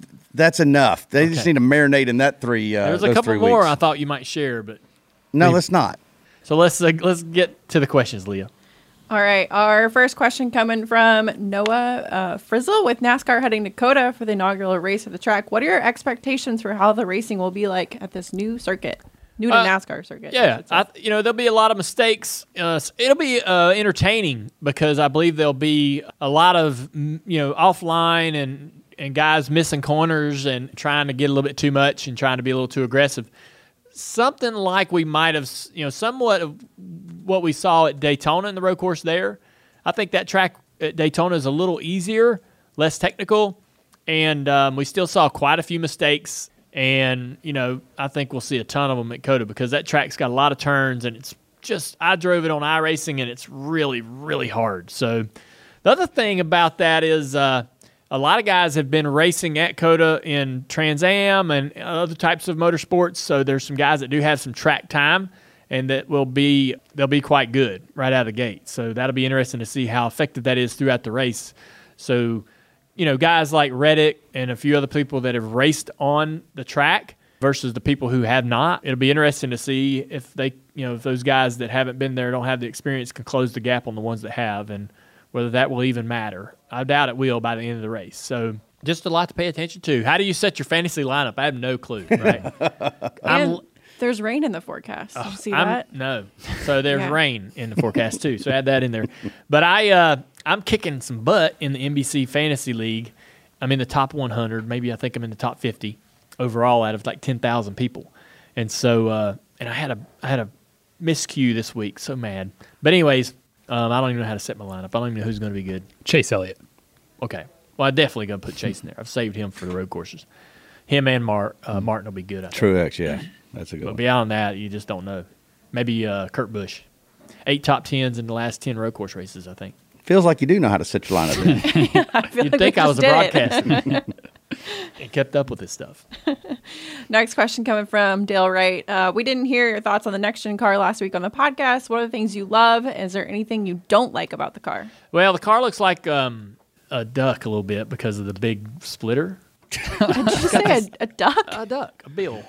Oh, okay. So, um, like a like a big hat bill.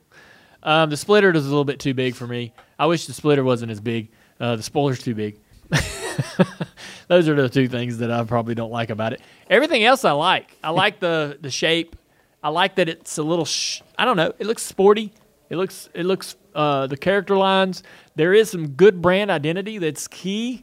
Like the noses of the cars are um, even more recognizable, I think, than what we have currently. You know, the back of the car, all of those, all the cars really look similar in the back. And I wish there was some, I wish there was a little more difference between the models um, from the middle of the door back. There's some, there's not a lot of variance there. But, um, you know, that when you start doing that to the cars, they that changes the properties and the downforce and drag, and, and you don't want to give somebody too clear of an advantage. But yeah, I, I'm pretty excited about it. I'm I'm just uh, just ready for them to start racing, and uh, the bigger tire. I don't know how all that's going to work out. You know, the bigger tire and wider tire, and, and independent rear suspension, and rack steering, and uh, the way they're going to adjust on this car and make it handle the things they can change. Versus that, you know, the things that they can change suspension-wise that weren't even part of the uh, the current car. It's going to be a big learning process for all of us, right? You know, just wanting to be able to understand the car as much as I can so I can do a good job in the booth. Next question coming from Jesse Rose. If you hadn't have won the twenty fourteen Daytona five hundred, would you have still joined Twitter? Because that was your first tweet. Eventually, I, you think? I guess, yeah. Maybe, maybe the next time I want to race. um I needed a reason, right?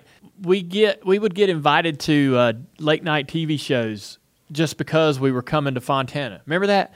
Yeah. Anytime we were going like to Phoenix, Fontana, P R, whether it's our own P R or NASCAR, would be like, "Hey man, they want you on this this late night T V show." And I'm like, "Well, why?"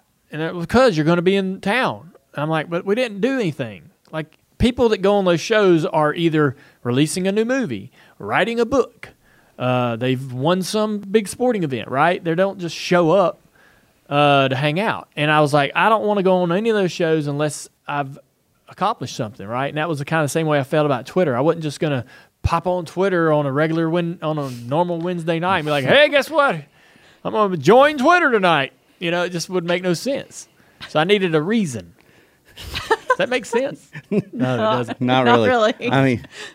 Right, I think mind. It makes sense. That esteemed list of Twitter users. Yeah, I could see how you would feel compelled to be, want to accomplish something in your life before you go on such a platform where... I uh, just didn't want to do it out of the clear blue sky. Had ne- needed a purpose. Grand entrance. Yes, I suppose. All right, next question from Jonathan Evans. Are the in-car cameras installed by the teams or by the T V networks at the track? How do they do that? It's a bit of a joint effort, but the T V networks do a lot of the work. And uh, I, you know, every t- when I think about this, I think about this funny little story. Way back when DirecTV was uh, part of the uh, T V package, they had these dedicated channels to each driver, right? So I would have my own channel, or and four other drivers would have their own channel, and you could buy those. Uh, you bought them in a package, then you got to watch that. If your favorite driver, you know, you would watch his in-car, you would watch... A, bit, a split screen of the actual race action, and you had dedicated broadcasters calling the race about that particular driver. Phil Parsons and Rick Allen calling the Truck Series team, uh, broadcast team at that point, calling a race for me at Talladega or somewhere, right? And it was really cool. Felt special. But in my head, I'm thinking, they must be making a lot of money. This is like pay-per-view boxing. There's millions of dollars on the line here. And I hadn't heard, a, I hadn't seen a contract. I hadn't heard, nobody's put anything across the desk in front of me. I'm not getting my cut. Mm. And so I got in the car knowing, I think it was a Talladega race, I got in the car and um, intentionally removed the camera oh from gosh. the interior of the car. in in, re, in uh, rebellious, some sort of, you know, it was, real, it was a real jerk thing to do, I know. Um, but yeah, I took the I took that camera right when I got in the car. As the race was getting ready to start, I took the camera and removed it because I was mad. That, yeah. That's, that's, that's, that's, what, that's when that idea went away, by the way. No. I thought you were about to tell another in-car story. Did, didn't something happen? This is before I started working with you, but Pops at Sonoma, so, something happened with your in-car camera, and it was before people were really using in-car cameras, and the T V network put it on your car, and it, I think it either like burnt uh, a cable or something. Yeah, we had a failure. You had a failure or something, and it was attributed to the camera. Yeah. And Pop said, never again. Yeah. We putting these dang cameras on our car. So also, the other thing that happens quite often with the cameras is they you get in the car at the shop, you get the mirror the way you want it so you can see everything, the cor- that corner of the car and that much of the th- – you get the mirror, it's you get it perfect, right? Because that's your only way to really tell what's going on around you. They come in, the T V guys come in, and will mount that roof cam at the racetrack and move your mirror. And you'll get in there for the race because they mount the cameras the day like the day before the race. That you're, so you practice without them and all that. And then you get in there and you're like, who touched my mirror? You know, you get so mad. And then you got to, you know, you're on the starting grid, like getting your mirror where you want it. And uh, that always ticked me off. So anytime we were going to have a camera, I'm like, I'm talking to my interior guy. I'm like, don't let him move the mirror. Don't let him move it. And I'll get in there and it'll be moved. Like, I told you. And he's like, well, they couldn't get it in. Andy Jeffers does a nice job.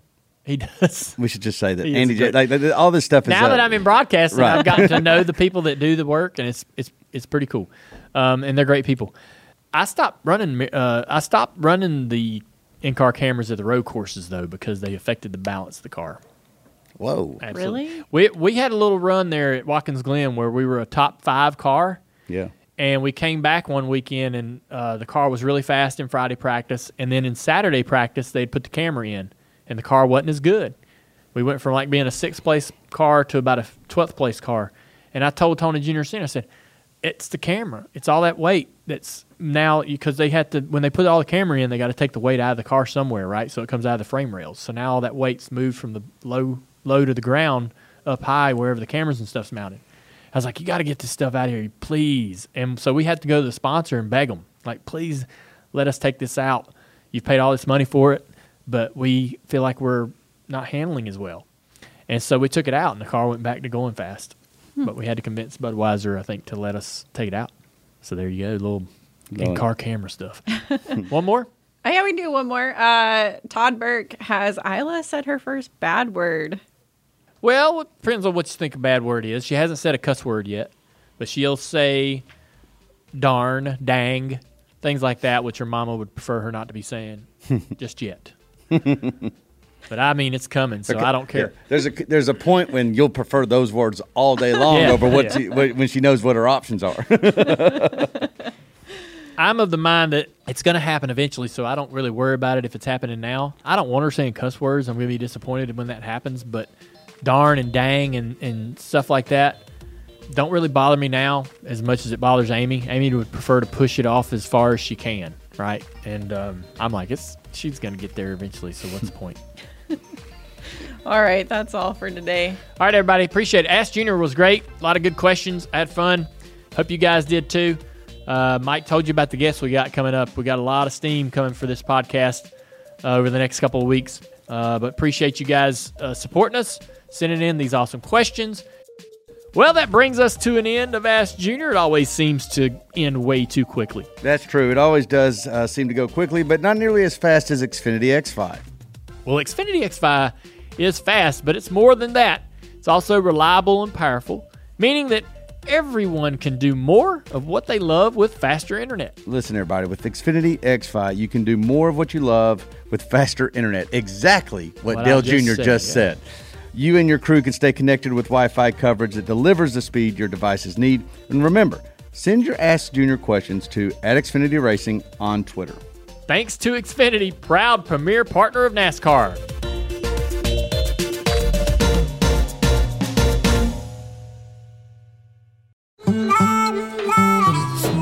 Last call. All right, it's last call. Thanks, Andy Petree, for joining us and uh, giving us so much great content. We could split this thing into two and give you two parts. Um, it also gives us a week off. When are we going to take our vacation day, man? It's coming up. All right. You've got two in a row. So, um, yeah, that is the bonus. Like, so, you know, we sit down and do these podcasts. We just start having a conversation. And then I think once we get up from the table, we go, eh, that's definitely something we got to split into two parts. And it yeah. rarely happens. It doesn't happen every week. That also would afford us opportunity to take a vacation and, and do something where our wives are like, oh, you get a Tuesday off? That's nice. That's right. They like that. But, hey, here's the thing. Next week, we are. Uh, we should go ahead. Should we go ahead and say who is going to be our guest on the show? Because it's Ty Norris at D E I. Oh, my gosh. And, yes, sir, we got a show for you. Oh, my gosh. Yes, we do. Yeah, you're not going to want to miss that. Ty was a uh, Ty was kind of the G M at, at D E I when uh, throughout all the early years of the Bud team and the whole development of D E I, he was there f- actually from the mid-nineties. Uh, helping Dad build that team. He goes into some pretty incredible stories. I can't wait to hear it. We've got a lot of great things to discuss, so you're not going to want to miss that for sure. That one's going to sneak up on you. Trust me. It's going to sneak up yeah. on you even if you're expecting it. Yes, uh, right. He doesn't leave anything off the table. He brings I'm it kidding, all, Mike. Okay, okay, they get it. What I want to talk about is Ty. Ty has a lot to say. All right. Where do you want to? He he yeah. should finish last call, but we'll wrap it up by talking about Ty some more. Yeah, probably a good idea. It's like tie this up and get on with Tied it. Tie up. Oh my! I did an interview. I did an interview for The Artist and the Athlete. It's a great podcast that's been out this year, and uh, lucky for me, um, I was able to team up with Darius Rucker. I was a huge fan of Hootie and the Blowfish, and got to become even a bigger fan, I think, after they split up. They came back and, and played a concert tour about a year or two ago. I was lucky enough to go see that, and it was amazing.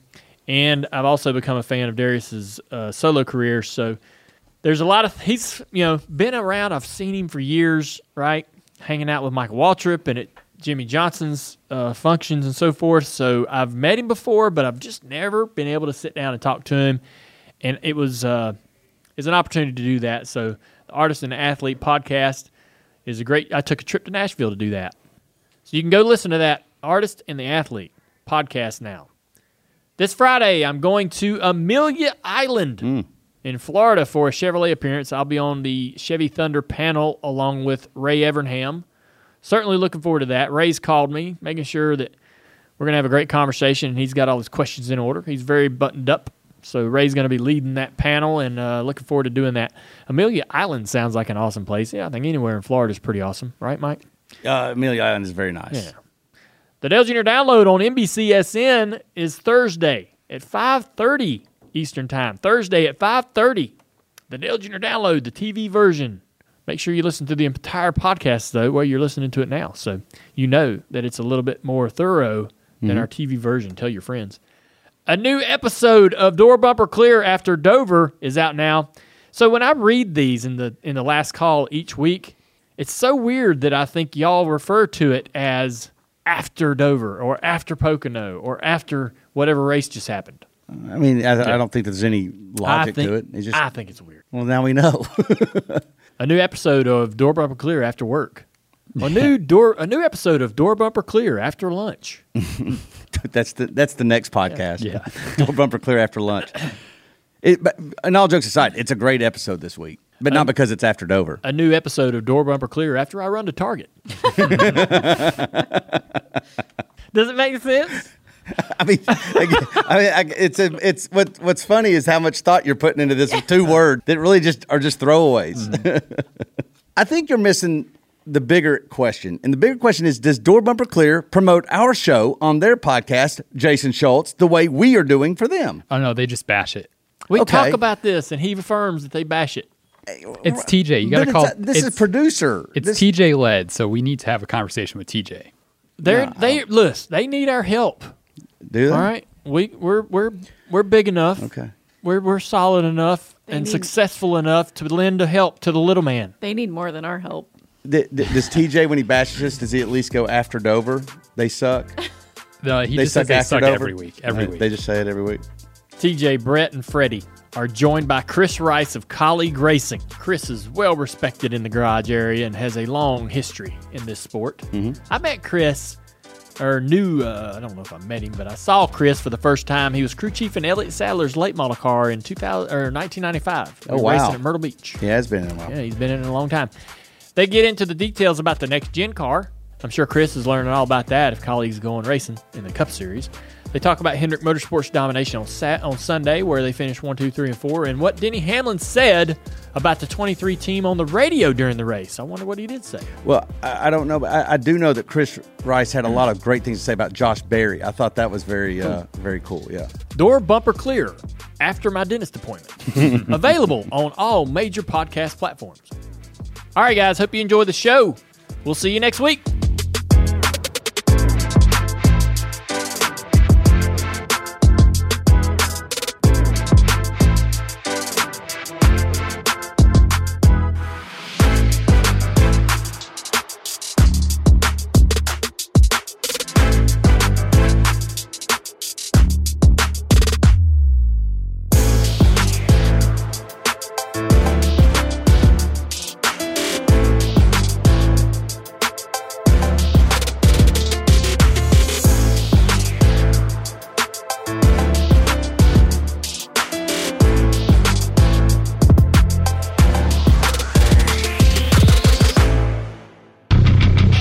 This bit of badassery was badassery was made by badassery. Dirty Mo Media. Dirty Mo!